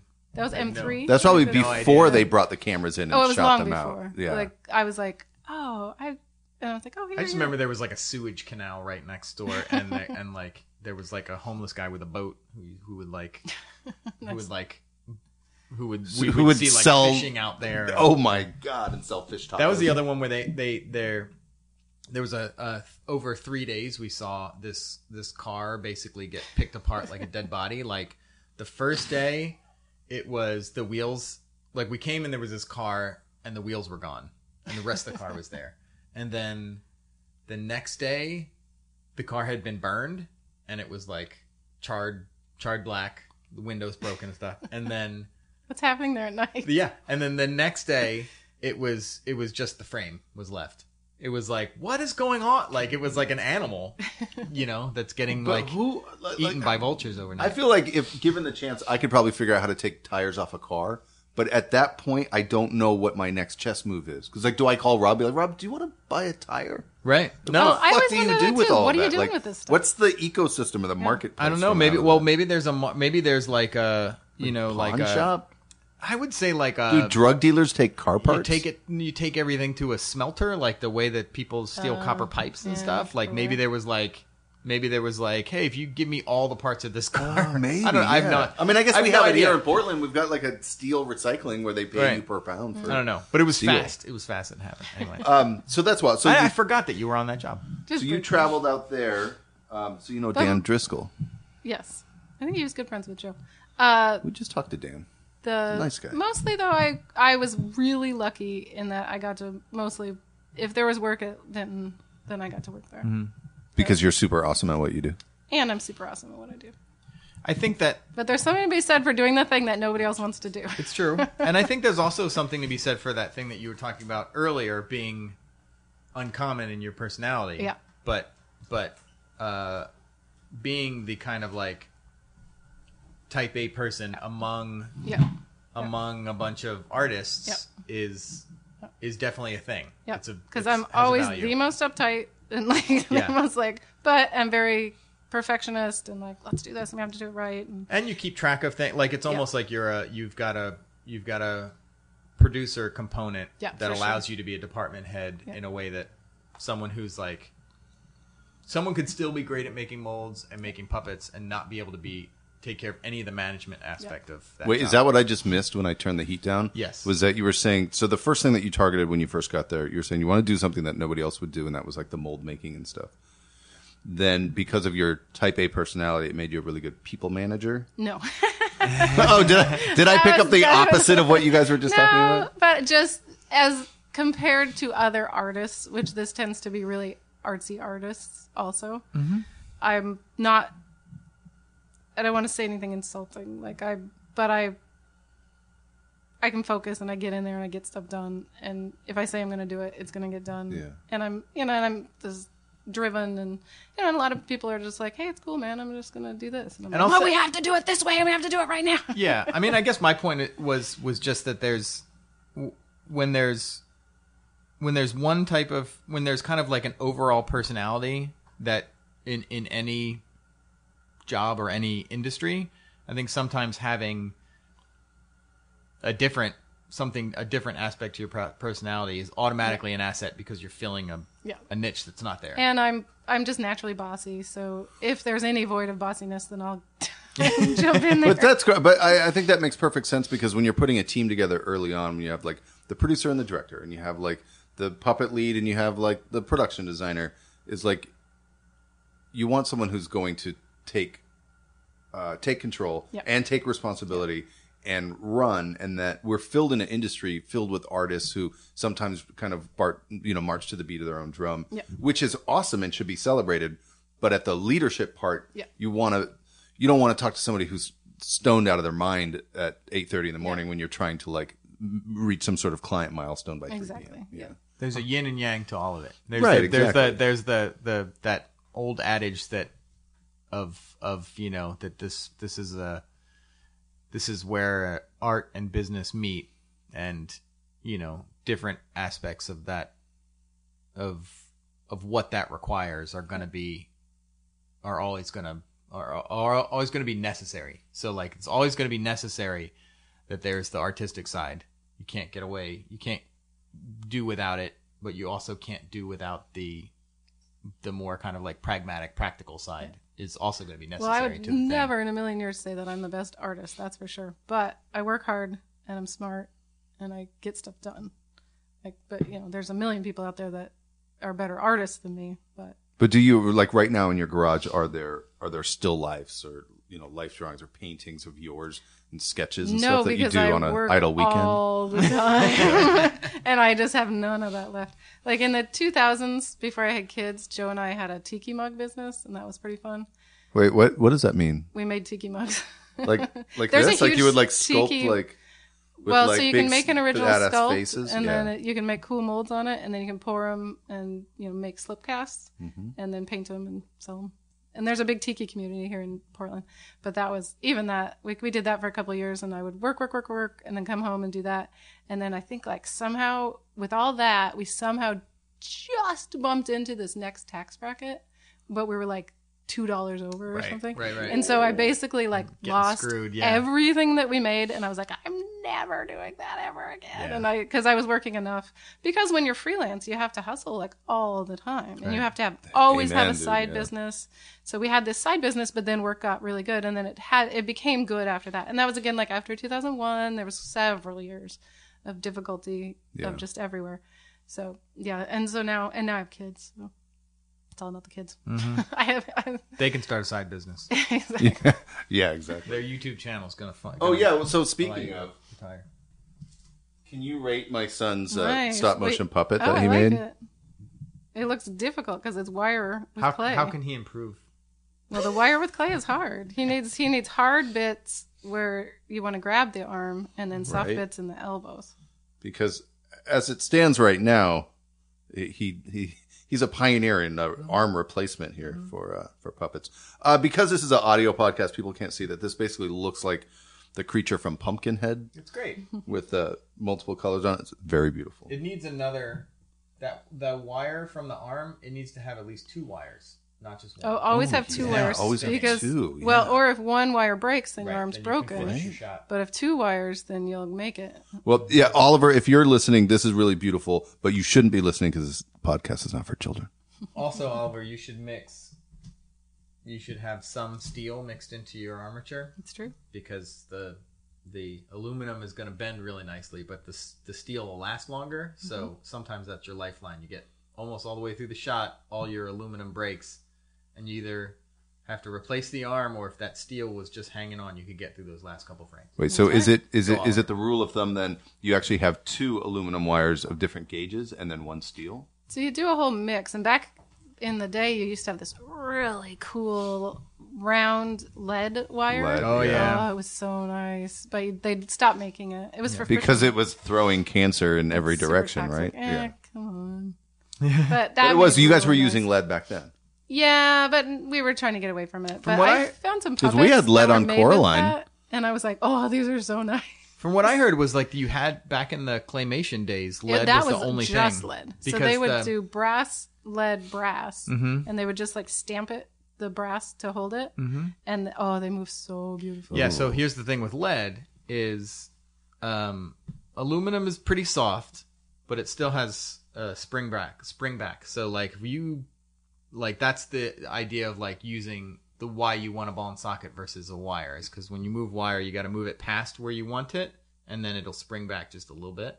And if you had a ball and socket, it's because of the physics behind it. It's not springing back; it's moving to the point. You move it just to the point that Because of the tension in that socket. Yeah. Yeah. Well, lead wire is almost like ball and socket, where like it doesn't spring back, or at least if it does, it's so minute that you barely. It's like moving butter around, and so I would imagine so um, that that especially you know they don't have they didn't have grabbers at the time. Can you imagine? Um, so amazing. Yeah, they're like tracing things on video screens. So I would imagine like that springback was would have just killed them. You Oh, know what I mean? Like yeah. you're just you you know your arms here. You know where your arm or is, and even having moving to a little bit. grab it hard enough to do Right, that, right. To have any resistance, You you'd smush the clay, which is what your son's thing is. You, Yeah, by you the just time you messed up his Grab clay. it hard I enough know I did. to bend it, then you've mushed it. Well, do you think? I wonder if um, uh, one thing that I feel like I've been gathering over the years and working in stop motion is that um, aside from Laika, who can do this because they have a lot of money, um, R and D, Oh like yeah. that, you know, to talk about. Okay, well, we we used uh, lead back in the day for wire armatures because it was actually very useful, but then your hair falls out and fucking die from cancer. Um, but it Also hasn't crazy, really right? been Doesn't- approved doesn't, upon. Doesn't lead poisoning turn you into like a rabid person? Just don't eat it. Okay.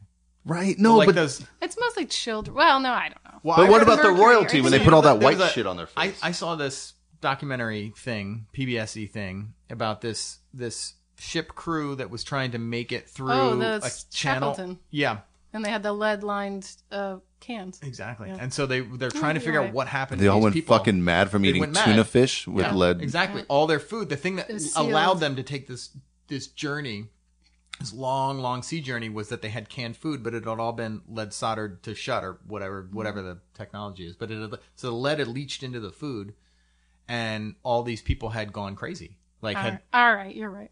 But right, but same thing with the with the royalty over in England is that that fad of putting white paint on your face, like the whiter your face was, the more kind of like upper I class thought that you was were. arsenic. Is and lead? that I thought it was lead too, Maybe because lead. right, because like you go, you can still buy lead paint. I mean, there's lots of lead paint for artists and stuff where it clearly says like, don't fucking get this on your skin. I Anyway, sanded lead a house. bad. I used to be a house painter, and and uh, one of our jobs was we had to sand a lead paint, Yeah, uh, a lead paint house, and um, they told us like they gave us like these, you know, like Oh, the full suits. white hazmat suit and all this stuff, but it's like. It was like Philly in the summertime. There was no, so hmm. I, that, I think that suit was on for like 15 minutes, And and then we kids. sanded the rest of the house. then house. you just put a snorkel on and try and breathe. no, I just out of the breathed it. I was radius? just like forget it. And Well, they say it's sweet. That's why kids eat the chips. oh, That's that's, what I heard. terrible. Holy cow! But what they told me was that the real danger of lead paint for an adult is if you were a painter all the time.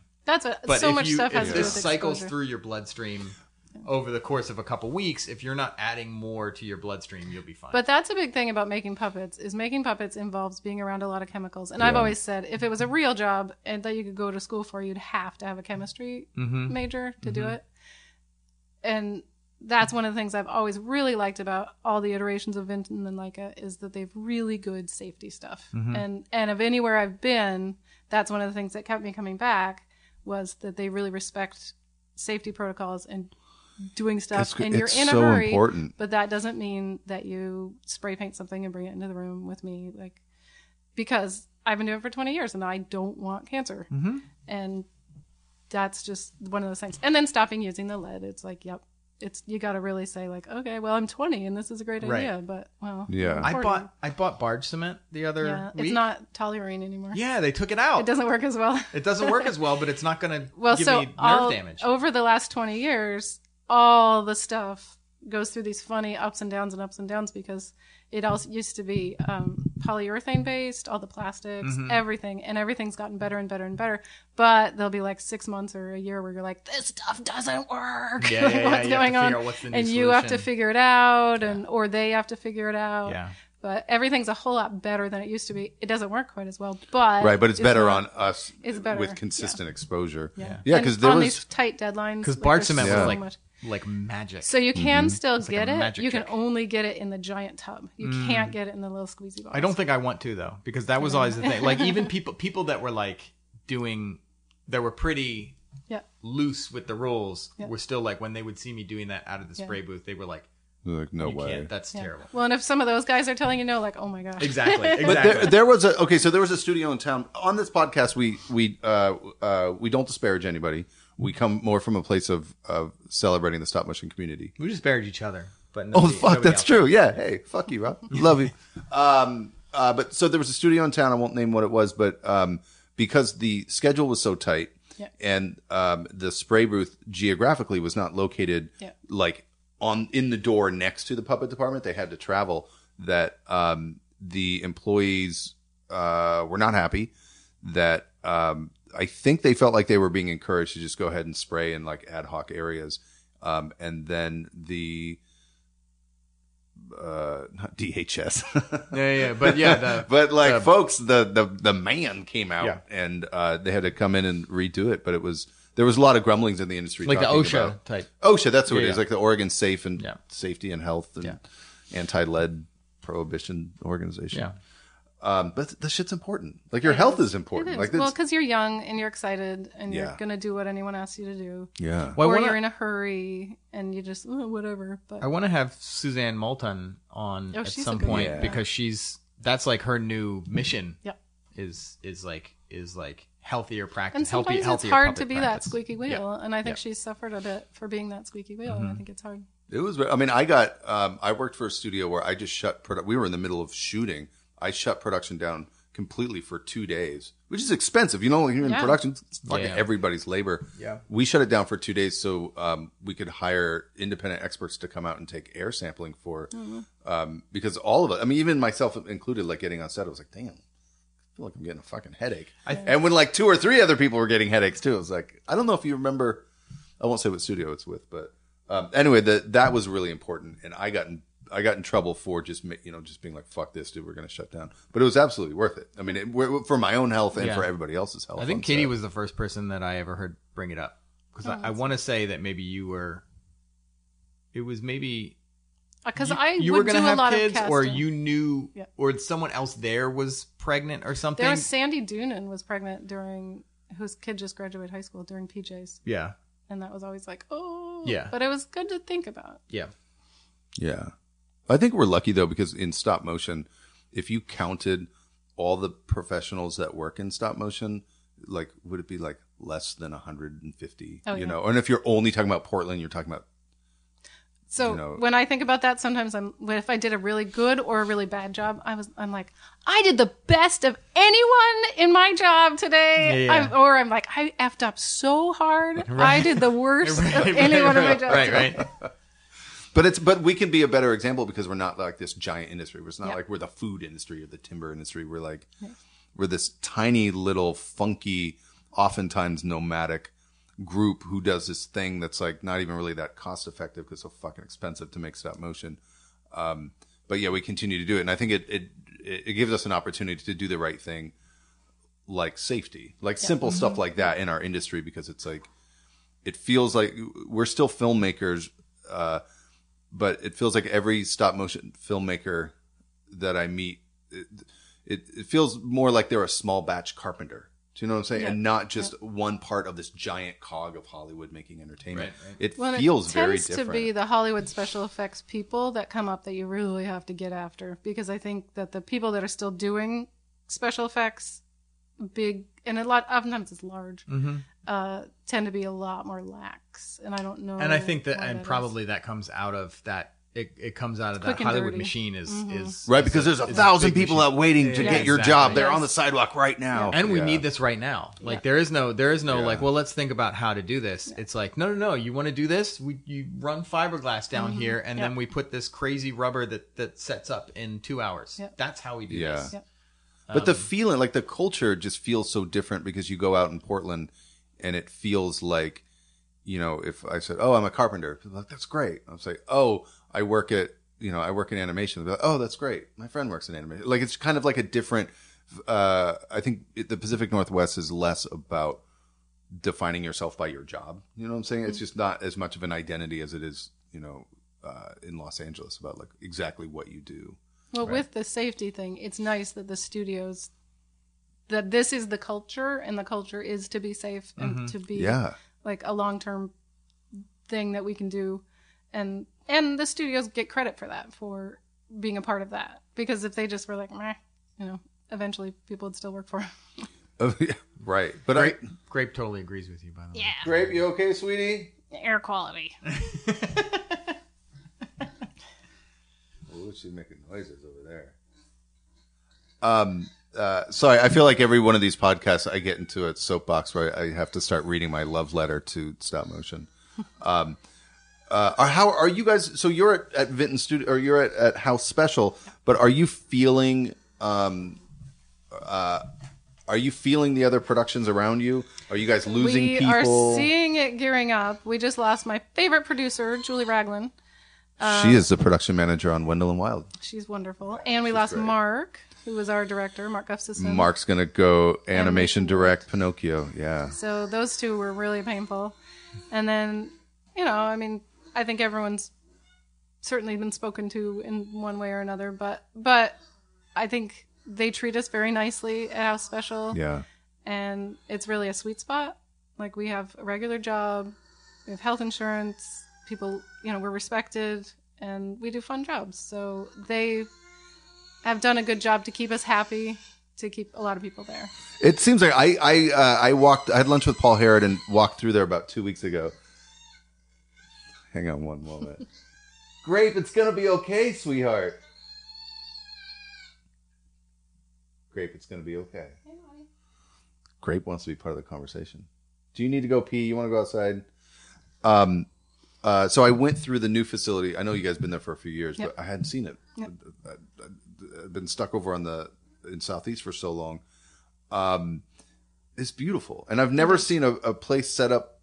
Maybe Curious Pictures a little bit in New York, but where you guys have your production management in the center, and then on the periphery of the entire building are your shooting stages, and then you guys in puppets and armatures are back, uh, kind We of like in the northeast The corner. The most beautiful space. It's so beautiful. Windows on two sides, and it's just gorgeous. It's you guys have great so lighting in your area too. That's what. So I'm in that yeah. corner space. You're in I just that wasn't corner. there that day. Um, uh, Margaret was back Margaret. there. Maddie Bowden was back Yep, there. yep. Yeah. She's working with us. Um, but yeah, it's a really great space, and for me, it's like a 12 minute drive from my house, So which is like. But weren't you guys in Vancouver for a while? No, we we were on Northwest 23rd You guys were on Um, twenty third. for ever. There was a little building on like um, somewhere in that neighborhood, like Upshur, and then they bought the the the building that Vinton Studios was in for more than 20 years. And then when entertainment made that giant facility, and it was obvious like we were two different companies, but we were together, and they just said, you know, like it makes more sense.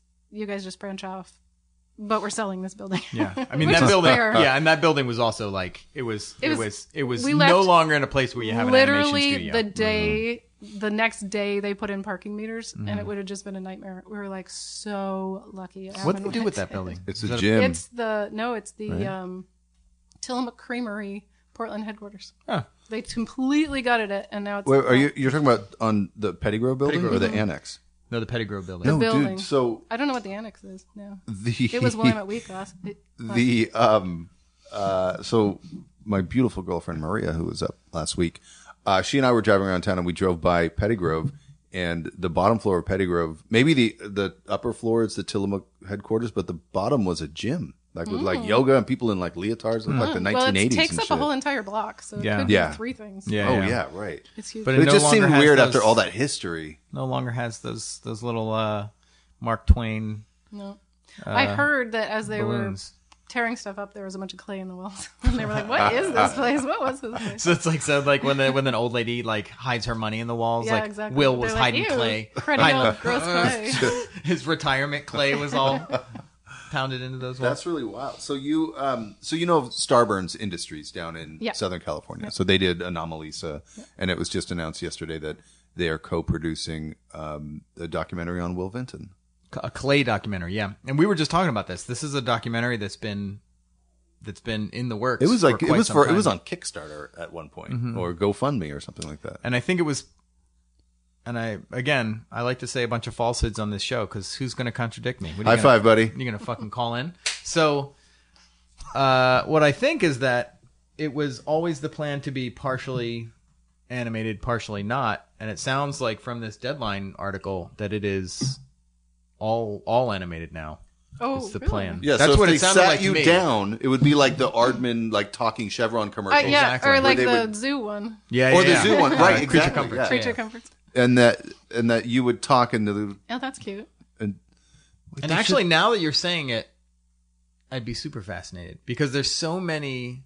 So I came it, even though I've been here forever now, I came late to the Vinton game. Like I came after Claymation and and Oh, yeah. kind of very close to when it when it kind of went down and then turned then was uh, reborn like a phoenix into like a. But um the the um there's so many people that are legends of that studio and I've and I know some of them but some of them I don't and the more I know about their work the more uh the more I would love to hear Do you them know talk about their who would story. be a good person is Tony Merrithew, who Mhm. was our sculptor forever, Mhm. and he he actually sculpted California raisins, and he would animate because if you were a sculptor, then you were a better animator Right. at that time because Right. of the technique. or if you were an animator and you couldn't sculpt, you couldn't work at Vinton. Yeah, So, um, uh, what's his name? Who, uh, uh, Jim who's, McAllister also. who's the big, um, he was like the, who, who was like the big Jeff Mulcaster. director under at, at, at Vinton? He did like everything there. And he definitely established that look of like the, the kind of like muscles under the faces and stuff like that. Mm, I don't know because Uh, I also came after Clay. Yeah. Anyway, there's a, you know, like, well, like, because Joan Gratz, Mhm. who who I know, um, who is a legend that I knew of before I came here and then met her and was starstruck. Um, You talking about Webster? No. No, huh? no. Um, no, no, no. That so, I I think of like Webster and and Gerald and Chuck Duke as like those like th those are like animators there, but this is uh uh McLean? Or Tom Sawyer. Barry Bruce. Oh, Barry Bruce. Yeah. of course. Yeah, yeah. So Barry Bruce is I've never met, but I know Dustin, this is a moment we're going to edit out me sounding stupid. Okay, go ahead. Barry Bruce, I think, is like the the uh, I, I think is like one of the really big, um, Sure, yeah, big yeah. Uh, gravity he, points for he that directed studio. some even when I was there. And Okay. he's a, he's a nice guy. He worked on Harold and Kumar's Christmas. Okay, oh, yeah. Paul Harrod was on that too, Mm-hmm. I think, right? he's um Barry Bruce, just like uh, like all the stuff ab- about that claymation look that I grew up loving Mm-hmm. was was largely Barry Bruce. And then you've reminded me of the other sculptor who, well, I'll forget again, but Fra- who fra- he died. What's the? Oh, um, uh, He was a bent. uh, That guy. not Bielke. Balky. Yeah, Gary Balky. Gary, yeah. Oh, Gary Bielke. Yeah, yeah. Uh, he was also really his style was Mhm. so that Vinton. yeah, style. yeah, yeah, yeah. But I think you're right. I think it was like Barry, Barry and Gary. Yeah. Yeah. Their styles. But even to see that now, like even Gary's 2D work, Yeah. it feels like a timestamp from the 90s. Yeah, like for it sure. feels like the Noid. It feels Yeah, like what was happening then. Well, and like Craig Bartlett is That's who I was also when you were saying that I was trying to. wa- is like was like a very early Vinton collaborator and is is like you know he's the guy behind Hey Arnold and Yeah. and, Rocko's Modern Life. That's No, no, no, no, no. no, but Uh, he may someone work on it. Dinosaur Train is is one of the Yeah. newer ones. That's Oh, is him. him? But That's he's you know he's like went to L.A. and and and He did Penny. Ye- oh, okay. He did. He worked on Penny. Yeah. That would make sense because uh, the stuff at Vinton that he did. The biggest thing that I knew of was the was the um, Arnold's Arnold goes to church and Arnold something something. It was Mm-hmm. these short films that were like two and a half D clay, Yeah, yeah, yeah, yeah. and it Mhm. looked like Arnold from Hey Arnold. Yeah. and it looked like Penny. Hey Arnold, who's who I was trying to think. But it seems so interesting because we have so many stop motion studios up here in Portland.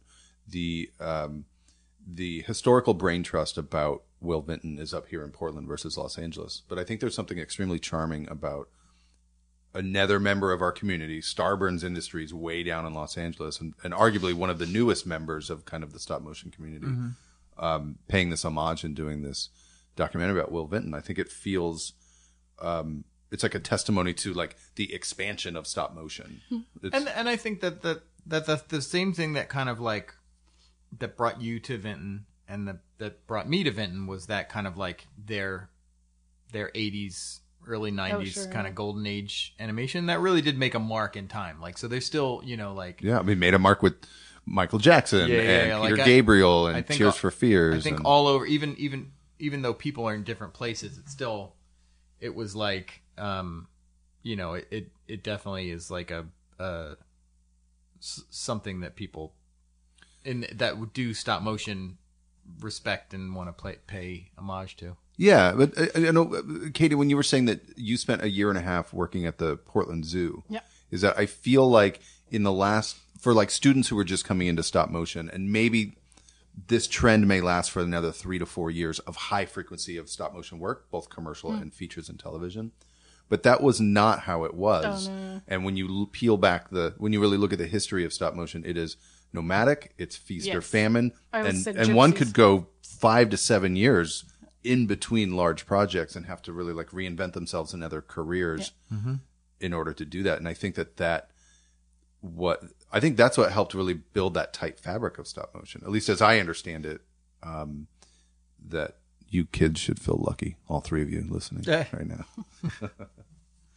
Well, it's nice. I always said because so coming in at the very beginning, CG was starting to be so big and hot and cool, and everything had to be CG, and that was really good. And I said, "You just wait; they'll it'll come back.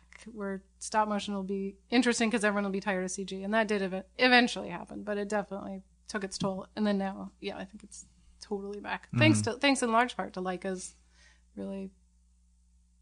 But oh, that's what I was going to say about the claymation. I think people like claymation because they can comprehend that that is clay. Yeah. And then that's my problem with Laika's stuff is I can't tell that those are puppets. And I can't tell that mm-hmm. someone physically made that because they're just too beautiful and they're too perfect. And like, what's the point? And I mm-hmm. think that's what people liked about that Vinton stuff, where you're like, oh, they say that you're moving clay around and they say that this is a toy that's moving, but you know, my mom always says, "How can you tell if it's CG or stop motion?" I'm like, "Well, I can tell, but I, do it for- can't always I, tell." I do now. it for a living, but I know that's what I'm saying. but no, no. I, But you I, I can't mean, tell. and I and I think people that, love that charm of like yeah, like that's Right, that that's, handmade. You can see the fingerprints. real right. fingerprints, not fingerprints that are put in. Yeah. Well, and I- think also like even for all aspects of stop motion that it has a this is a this is an achievable thing whether Yeah. or not whether it is or not for the Yeah. average person. Like it's grab your GI Joe. You could do it right now with your. Well, You I think all the Lego cam. stuff, people really love that. Yes. Because you can do that. Right. And you go like, holy mackerel, this takes forever. Right. and then you don't do it ever Right. again. But, like, I- you can do it. and and and um and there's still movies you know fantastic mr fox and isle of dogs i think are Those good are examples of like um of like they they very much embrace the stop motion aesthetic and um and people who react to those movies really react to that aspect of it of like they like a little bit of chatter they're I like can, yeah, exactly. I I understand that maybe somebody made that. right But I, I think there could even be more of that, like a pretty movie that's done really well that has thimbles in it, or you know, just something. Mm-hmm. Well, I think there's- that gives you a tangible. there's a i think right now there's a real value in our world to um, authentic things. Yeah. i think that like um, like honesty and authenticity are are a rarer commodity or at least they're perceived to be a rarer commodity. So i think that's one of the reasons why stop motion is having such a resurgence i think is because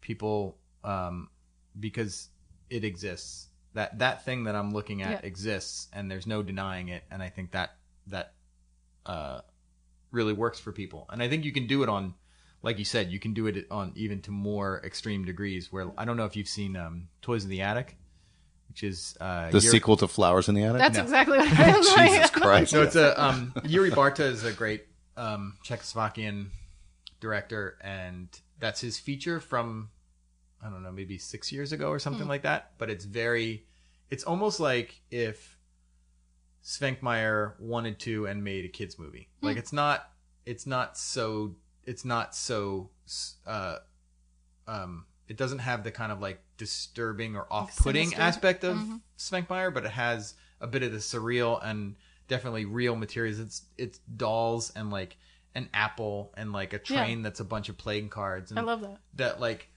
and there's i think that has a space that you know that is you know just uh the magic of seeing familiar things in a in a magical Well, the space the last couple of years, the felt stuff Yeah, yeah, has been sure. really popular, Yeah. and that We've- Petco ad that we just did was really nice. we've both worked on some Yeah, some that was felt jobs over the gorgeous. past And I think years. that's because people can wrap their head around it. Because silicone, like who can wrap their head around that? Mm-hmm. Right. Even fa- foam latex, like how can you wrap your head around that? And Mm-hmm. then the RP, which is just so plastic. I don't know, just so. Well, it's kind of the opposite side of the spectrum of what you're talking about. Yeah. Because I think with the the the felt from a from a visual standpoint, it is. It's like it's the it's like the new clay.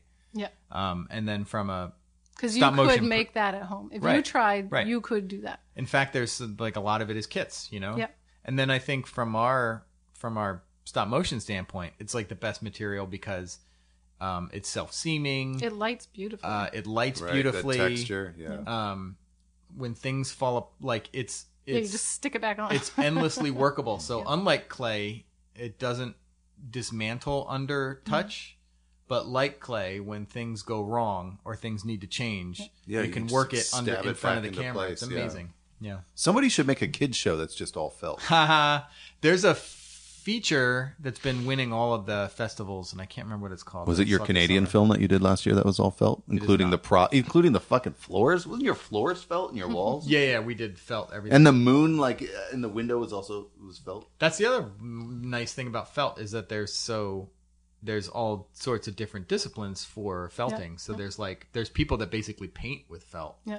and so you can do kind of like you Oh, can do yeah. a flat felt. I've been thing. I've been following people like that on on the Instagram. Labrie is is Oh my god, she's great. Um, she can make a Reese's recreate like Yeah, a yeah. Reese's peanut butter cup wrapper out of felt. It's gorgeous. Um, Hi, Labrie, if you're listening. uh, but yes, I love felt as well. Yeah, I think it's really neat. I I don't know where I was going. the the Laika puppets are so gorgeous Mm-hmm. and so difficult. I mean, I don't want to at all sound like I'm disparaging them because I just they're just on this level of like. Oh, Actually, one of my oh. favorite things that that I've seen was the I really loved the monkey puppet in Kubo Oh yeah, because it and was the new Bigfoot one feels a lot like that. yeah, but the monkey one had like a translucency to the. It was like rubber fur or something. There's like silicone at, at some point it becomes the RP okay, and it's like hard. okay, But yeah, it's, yeah. There's like really I I really uh I thought that was taking advantage of being a physical Yep. medium where like when it moved it was almost like dragon scales where they would Mm-hmm. they would like feather out depending on how it was bent. Uh, so okay, I recently heard a rumor about the monkey in Kubo. Is that um, It's his mom. they were interpret they were trying to interpret what the 3D design looked Wait, like. what? So, uh, so uh, Tamra Woodward, I, I, I want to say is her name, uh, in the puppet department. Um, that I think they gave her time to run with it. Like they were like, all right, just try to wrap your head around it and let's see what you come back with. I think they they gave her time to fool around with that monkey. And I think she's been she was like the Henson Creature Shop like 20 years ago. So Oh, she yeah, had a lot of this amazing. problem solving. Yeah. Like the early 80s 90s like problem. I mean maybe I'm making her a lot older than she is. Like the 1902 problem. Um, I know, solving right? when you- Exactly. She, like her and Lewis and Clark with You all put a that dried penny in the. Nickelodeon. yeah. Um, this might all be speculation. Rob and I'd like to just make shit up on this Yeah. podcast, but I had heard a few weeks ago, maybe a few days ago, that uh, they left uh, Tamara alone um, for a little while, and that's what she came back with. Is what what arguably is was what we see in the film with that that dragon scale kind of approach. Um, and that if the rumors were true, then that seems like pretty badass, right? Well, and then that would be some Give your- puppet engineering where you're saying, Right. "This is what I want to do. Right, Can right, you make right. this so that it's functional and it looks right? We can Right. do it moving forward." And because it feels like th- maybe that sculpture looks great still, and maybe you can move it around. But once you get it on stage, Yep. then everyone's fucking furious because it takes nine months to animate something because you don't want to like all that chatter. and Well, that's what I've fuck always hated. I. I once worked for a, uh, uh, uh, this guy in Germany who wanted what? grass.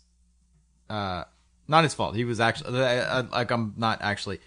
Uh, this guy was a very good director, and I think like one of the there's one type of director who is kind of like the pie in the sky director.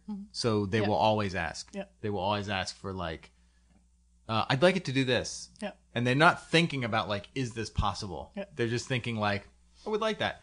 And so there were these grass field that all had it was all each blade of grass had wire in it. It was like they were all dipped rubber, and uh, he wanted that animated, and I was like, no, it's not gonna. I can give you something where like I there's rub my hand across And it, and watch I it, and I yeah. and I can kind of I can kind of give you a gentle breeze where the grass blows a little bit and then stops moving, but I cannot go in. There's just not Why, Rob? not enough time. There's not enough daylight. To do Wait, it. did you have did you have a grabber on that job? Oh yeah, yeah, You yeah. did, yeah. But I, I was raised in the time of grabbers, so I never animated without grabbers. I only I look back at those at those guys and I'm amazed that they were able. Oh, to and they have the surface gauges. Surface gauges, Like, yep. whew. But to be fair, if you if you if you had to animate 785 individual blades of grass, is that even humanly possible to track the movement of all those fucking single blades of? Do you know what I'm saying? Even if you were trying to entertain the director and move, is It's that human, even a It's thing? humanly possible, but it's just not. Wouldn't that look fucking It's weird? so- Wouldn't you have to R and D the Well, hell out of someone it to stuff get? starts crawling and looking. Some- yeah, that's what I'm saying. much Like it would just be. But you would be amazed. It would So look that- like so- inhuman. I'm definitely I'm in the middle scale of animators, and there's animators at the top who you would not, who, the same way that like when someone is like really good at a musical instrument hmm. and they're doing things and you watch them and you feel like, well, I could replicate that physical motion. That Yeah. seems totally doable, but the sound that's coming out is like I could I that seems uh. impossible. There's animators that have that that that level that skill level where like they where they could they could totally get in I've and always do said that, that the hair. better you are at something, the easier it looks. And then sometimes people are just like, oh, well, you know, like anybody can do that. Let me right? get in And there. I just saw Yeah. you do it uh, effortlessly. And this goes this is an, this is not just animators but this is everyone. Everyone. i also think that like people that are really really good at things um, almost don't respect their skill Yeah. like they think that you could do it Yeah. they'll be like you'll be like holy shit how did you do that and they'll be like it's not that hard you could do it Yeah. I think I get a little bit to. of that because I've been doing it for 20 years. So I'm like, can you just do this? Will you just do that? Right. And I'm like, what the heck did you do? and they're like, I don't know. I tried really hard. it's like, jeez. That's the best you could do. Yeah. That's what I, I I always used to joke with um that David Daniels would say that anybody could do Stratacut, and I was like, yeah, but not really. I mean, that's His, he has an amazing really. brain because he does like say like, oh, you could totally do it. Yeah. And it's like, no, I think you just have a really special brain. Yeah, But I think he brings that brain into meetings. He brings that brain to lunchtime. well, you can't Like you that's can't what- leave the brain. You no, can't but that I'm saying, Yeah, but that him having a fifth dimension always Yeah. available to him is um uh That's It's literally amazing to time and watch. space. yeah, it's it's amazing to like see him try to like work through a problem. there's a place As his this world for all producer, sometimes it's also really challenging because you also have to step into that fifth dimension with him to try to like figure out what the fuck he's talking about. Well, and you I probably, love you, David Daniels. You, probably also have to say like, you know, the fifth dimension is great, but we're living in three right now. But especially as a, like a production manager or something, yeah, you got to Yeah. be like, You need to come back to whoa, us. pop a couple of them balloons, homie, and come down, Yeah. come down. Um, so you worked with David Daniels. Uh, Chel White. You ever work with Yep. Chel? Yep. Uh, early bent stuff. Early bent stuff. Uh, so you worked with Ray DiCarlo. Yep. Um, you've been working with Mark Gustus, Gustafson. I always screw up his last Yeah, name. Mark's wonderful. You work with Mark. One of the we we just had a big Mark love fest on one of our podcasts. He's a pretty where good I don't just even know did- him, so- all we did was just talk. Oh, I think it was the Paul Tiener one. I know. Uh, who who- you have Kirk Kelley over there. Kirk Kelley. Yep. He's one of the founding partners of the new iteration Yeah, it's with Kirk Al and- Kubius Al and Lourri Hammack. and Lourri Hammack. Um, and how long have you guys been in that building over there? Uh, it'll, four and a half years. So four and a half years. That's insane. That's so wild to see that Laika splits off into long form animation and HouseSpecial is still healthy and alive and kicking and doing great stuff. You guys just sold a film, um, film concept about two years ago for feature films based on that. I think it was your, um, it was a CG division of your company. Oh, Rock Giant? Rock Oh yeah. Giant, yeah. And then you guys swooped up a whole bunch of awards for uh, Jailbreak. Yep. That was a couple years ago. Yep. It was all black and white.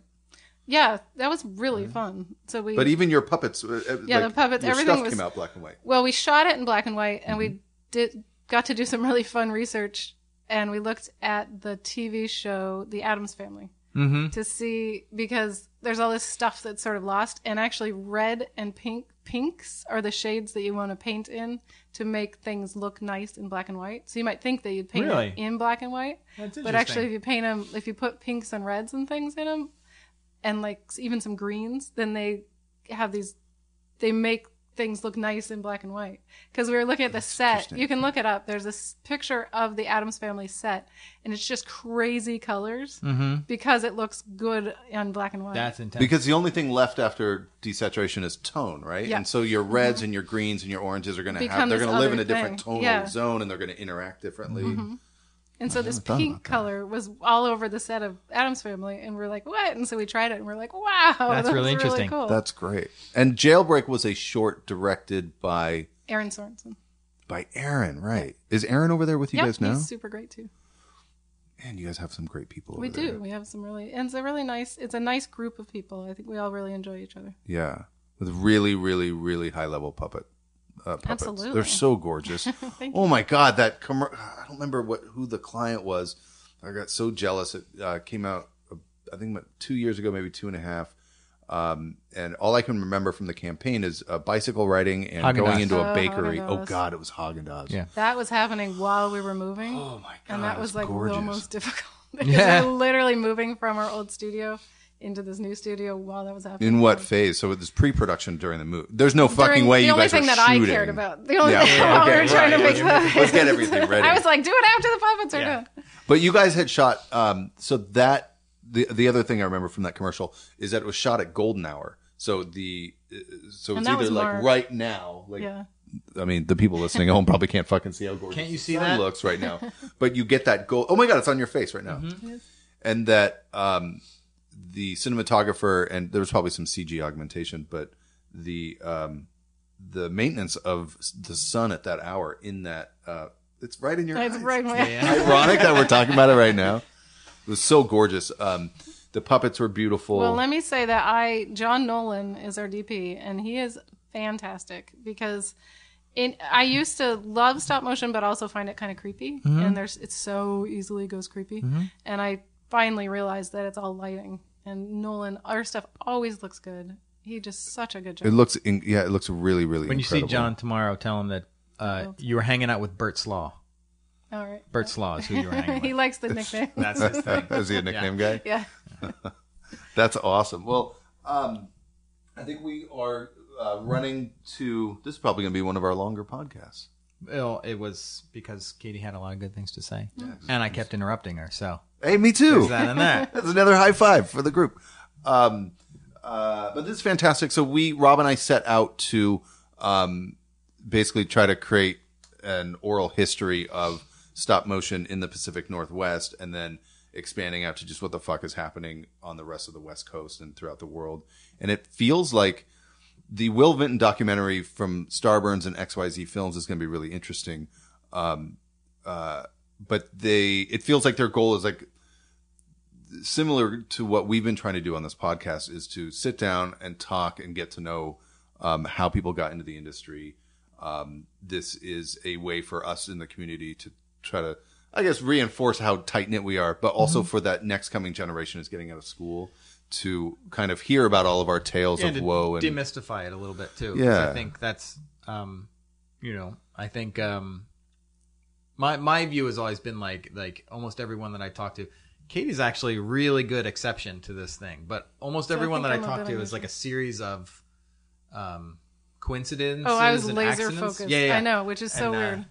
but but I still love. I mean, I I just love that. Like the more you hear about how people got into something, the better the better you can understand your own journey. Well, I've seen Yeah. people come and go, and I will say there's two big keys. One is to work hard, and one is to be easy to work with. Mm-hmm. Because if you're awesome but you're a jerk, or you're awesome but you slack off, then I don't see you anymore. what did I say at our live show?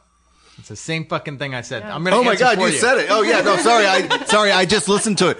Um, I'm gonna I ask just you a listened to the question and I'm gonna tell you Yeah. what your answer should be. Yeah, yeah, yeah. So you have to have a good personality and be a good person and be easy to work with and do a good job. That's literally what you said. what except need. Rob used really colorful language. I just uh, said in don't be an version. asshole, but that's my Well- my my You say that general you say advice- don't be a dick. I don't remember Occasionally who there'll be really talented people that are difficult to work with, and they still work. Yeah, but the ratio But that means that exactly they have to be so sought after and talented Yep. that the benefit has to outweigh the cost of.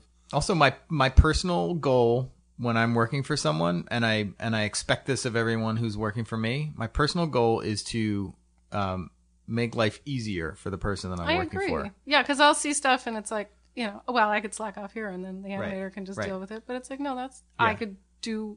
I could go the extra mile, Right. and then the next person beyond me will have an easier time of it, and everything looks better. Yeah, and I, and think about your contributions, and are your contributions making the person who you're working for's life easier, Yep. or are they actually making it harder? Yep. And and I think sometimes there's an there can be ego driven contributions that feel like you're doing great. You're con- you're contributing as an artist, but I think you, if you put that as your litmus test, you can make better decisions. I think there's a lot of truth in that. I think when I go back and look at, I mean, my art form is being a producer and production manager, which means I don't have an art form. But I go back and think about decisions I've made on set and stuff that were more about making me look good and not necessarily about what the consequences would be for the different departments. Mm-hmm. Or God forbid, once those consequences like trickle down to actually like the, the lower level staff and that sort of thing. I'll also say this: Thanks for the therapy moment. guys. This is not the more more therapy. You'll get credit. That's the that's the that's the It that's That's the Eventually. why Yeah. exactly. That really is like the long game, like the wise long game. You yeah. worry so much about getting credit in Yeah. the short term, Yep. and you fuck everything up. Yep. So Yeah. don't worry about it. The You'll other thing, credit. As a builder, that is so hard, and it took me years, and I see people doing it, and it's just, it took me years, is you have to have enough ego and you have to do a good enough job and want to do it really well and care. And then when someone tells you it's wrong, do it over. Yeah. it has to not crush you. You have to not get mad. Yeah. And you have to just be like, okay. Yeah. Like, I, that was 100%. That was the best. I was, and you're telling me it's wrong. And it might just be wrong because they told you something. Right. But you have to just, and you have to be like, you told me to do Yeah. it that way.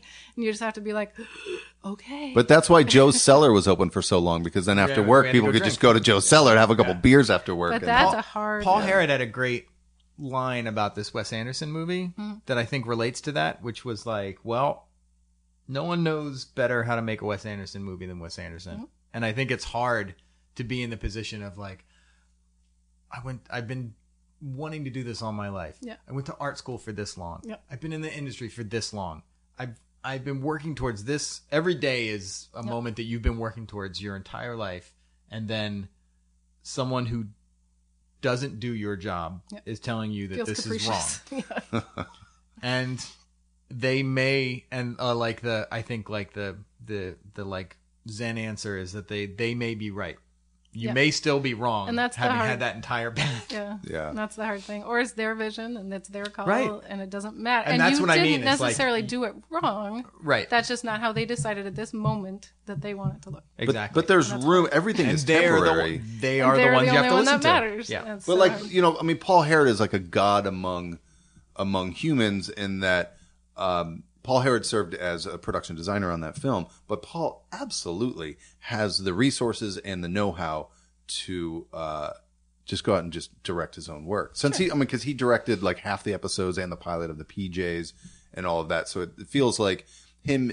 Uh, uh, like his statement with with Wes is like uh, is appropriate for that because he has to take his cues from the director. right we're not he's not he was not making a paul harrod Exa- movie at the- exactly. at yeah, that exactly. moment. He made the best like Paul Harrod decisions that he could, Mm-hmm. but I, it feels like uh, going back to yes, you should be good at, at you know you should be skilled, work really hard, uh, but you should be easy to to get along with and work with because the rock tumbler is always tumbling, and that the next iteration of the project you work on, um, the roles may change slightly or the hierarchy may change, and um, well, you especially may- being freelance, like you and want to being come back. Yeah. absolutely, Yeah, yeah, yeah, yeah. The other thing I would say to anyone getting in is if someone offers you advice, listen to them. Because I'll offer people advice once or twice, and if they're like, mm, uh huh, yeah, then I'm like, that's it. I don't get paid to teach you. yeah yeah That's it. yeah Um, well, awesome. Well, thank you for coming to my uh, tiny cabin in the woods and my loud pig.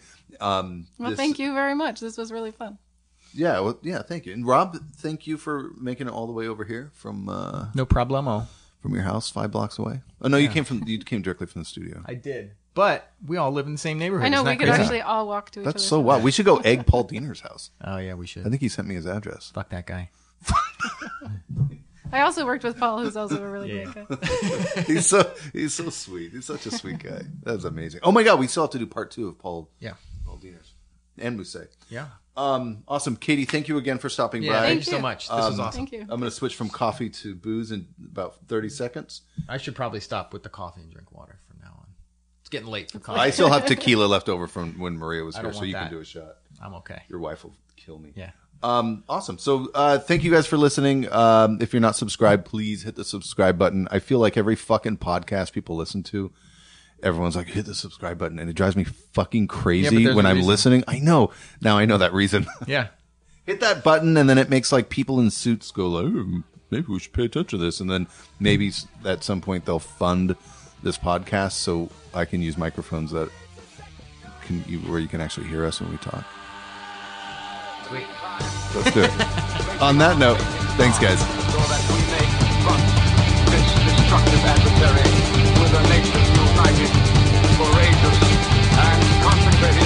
Courageous, and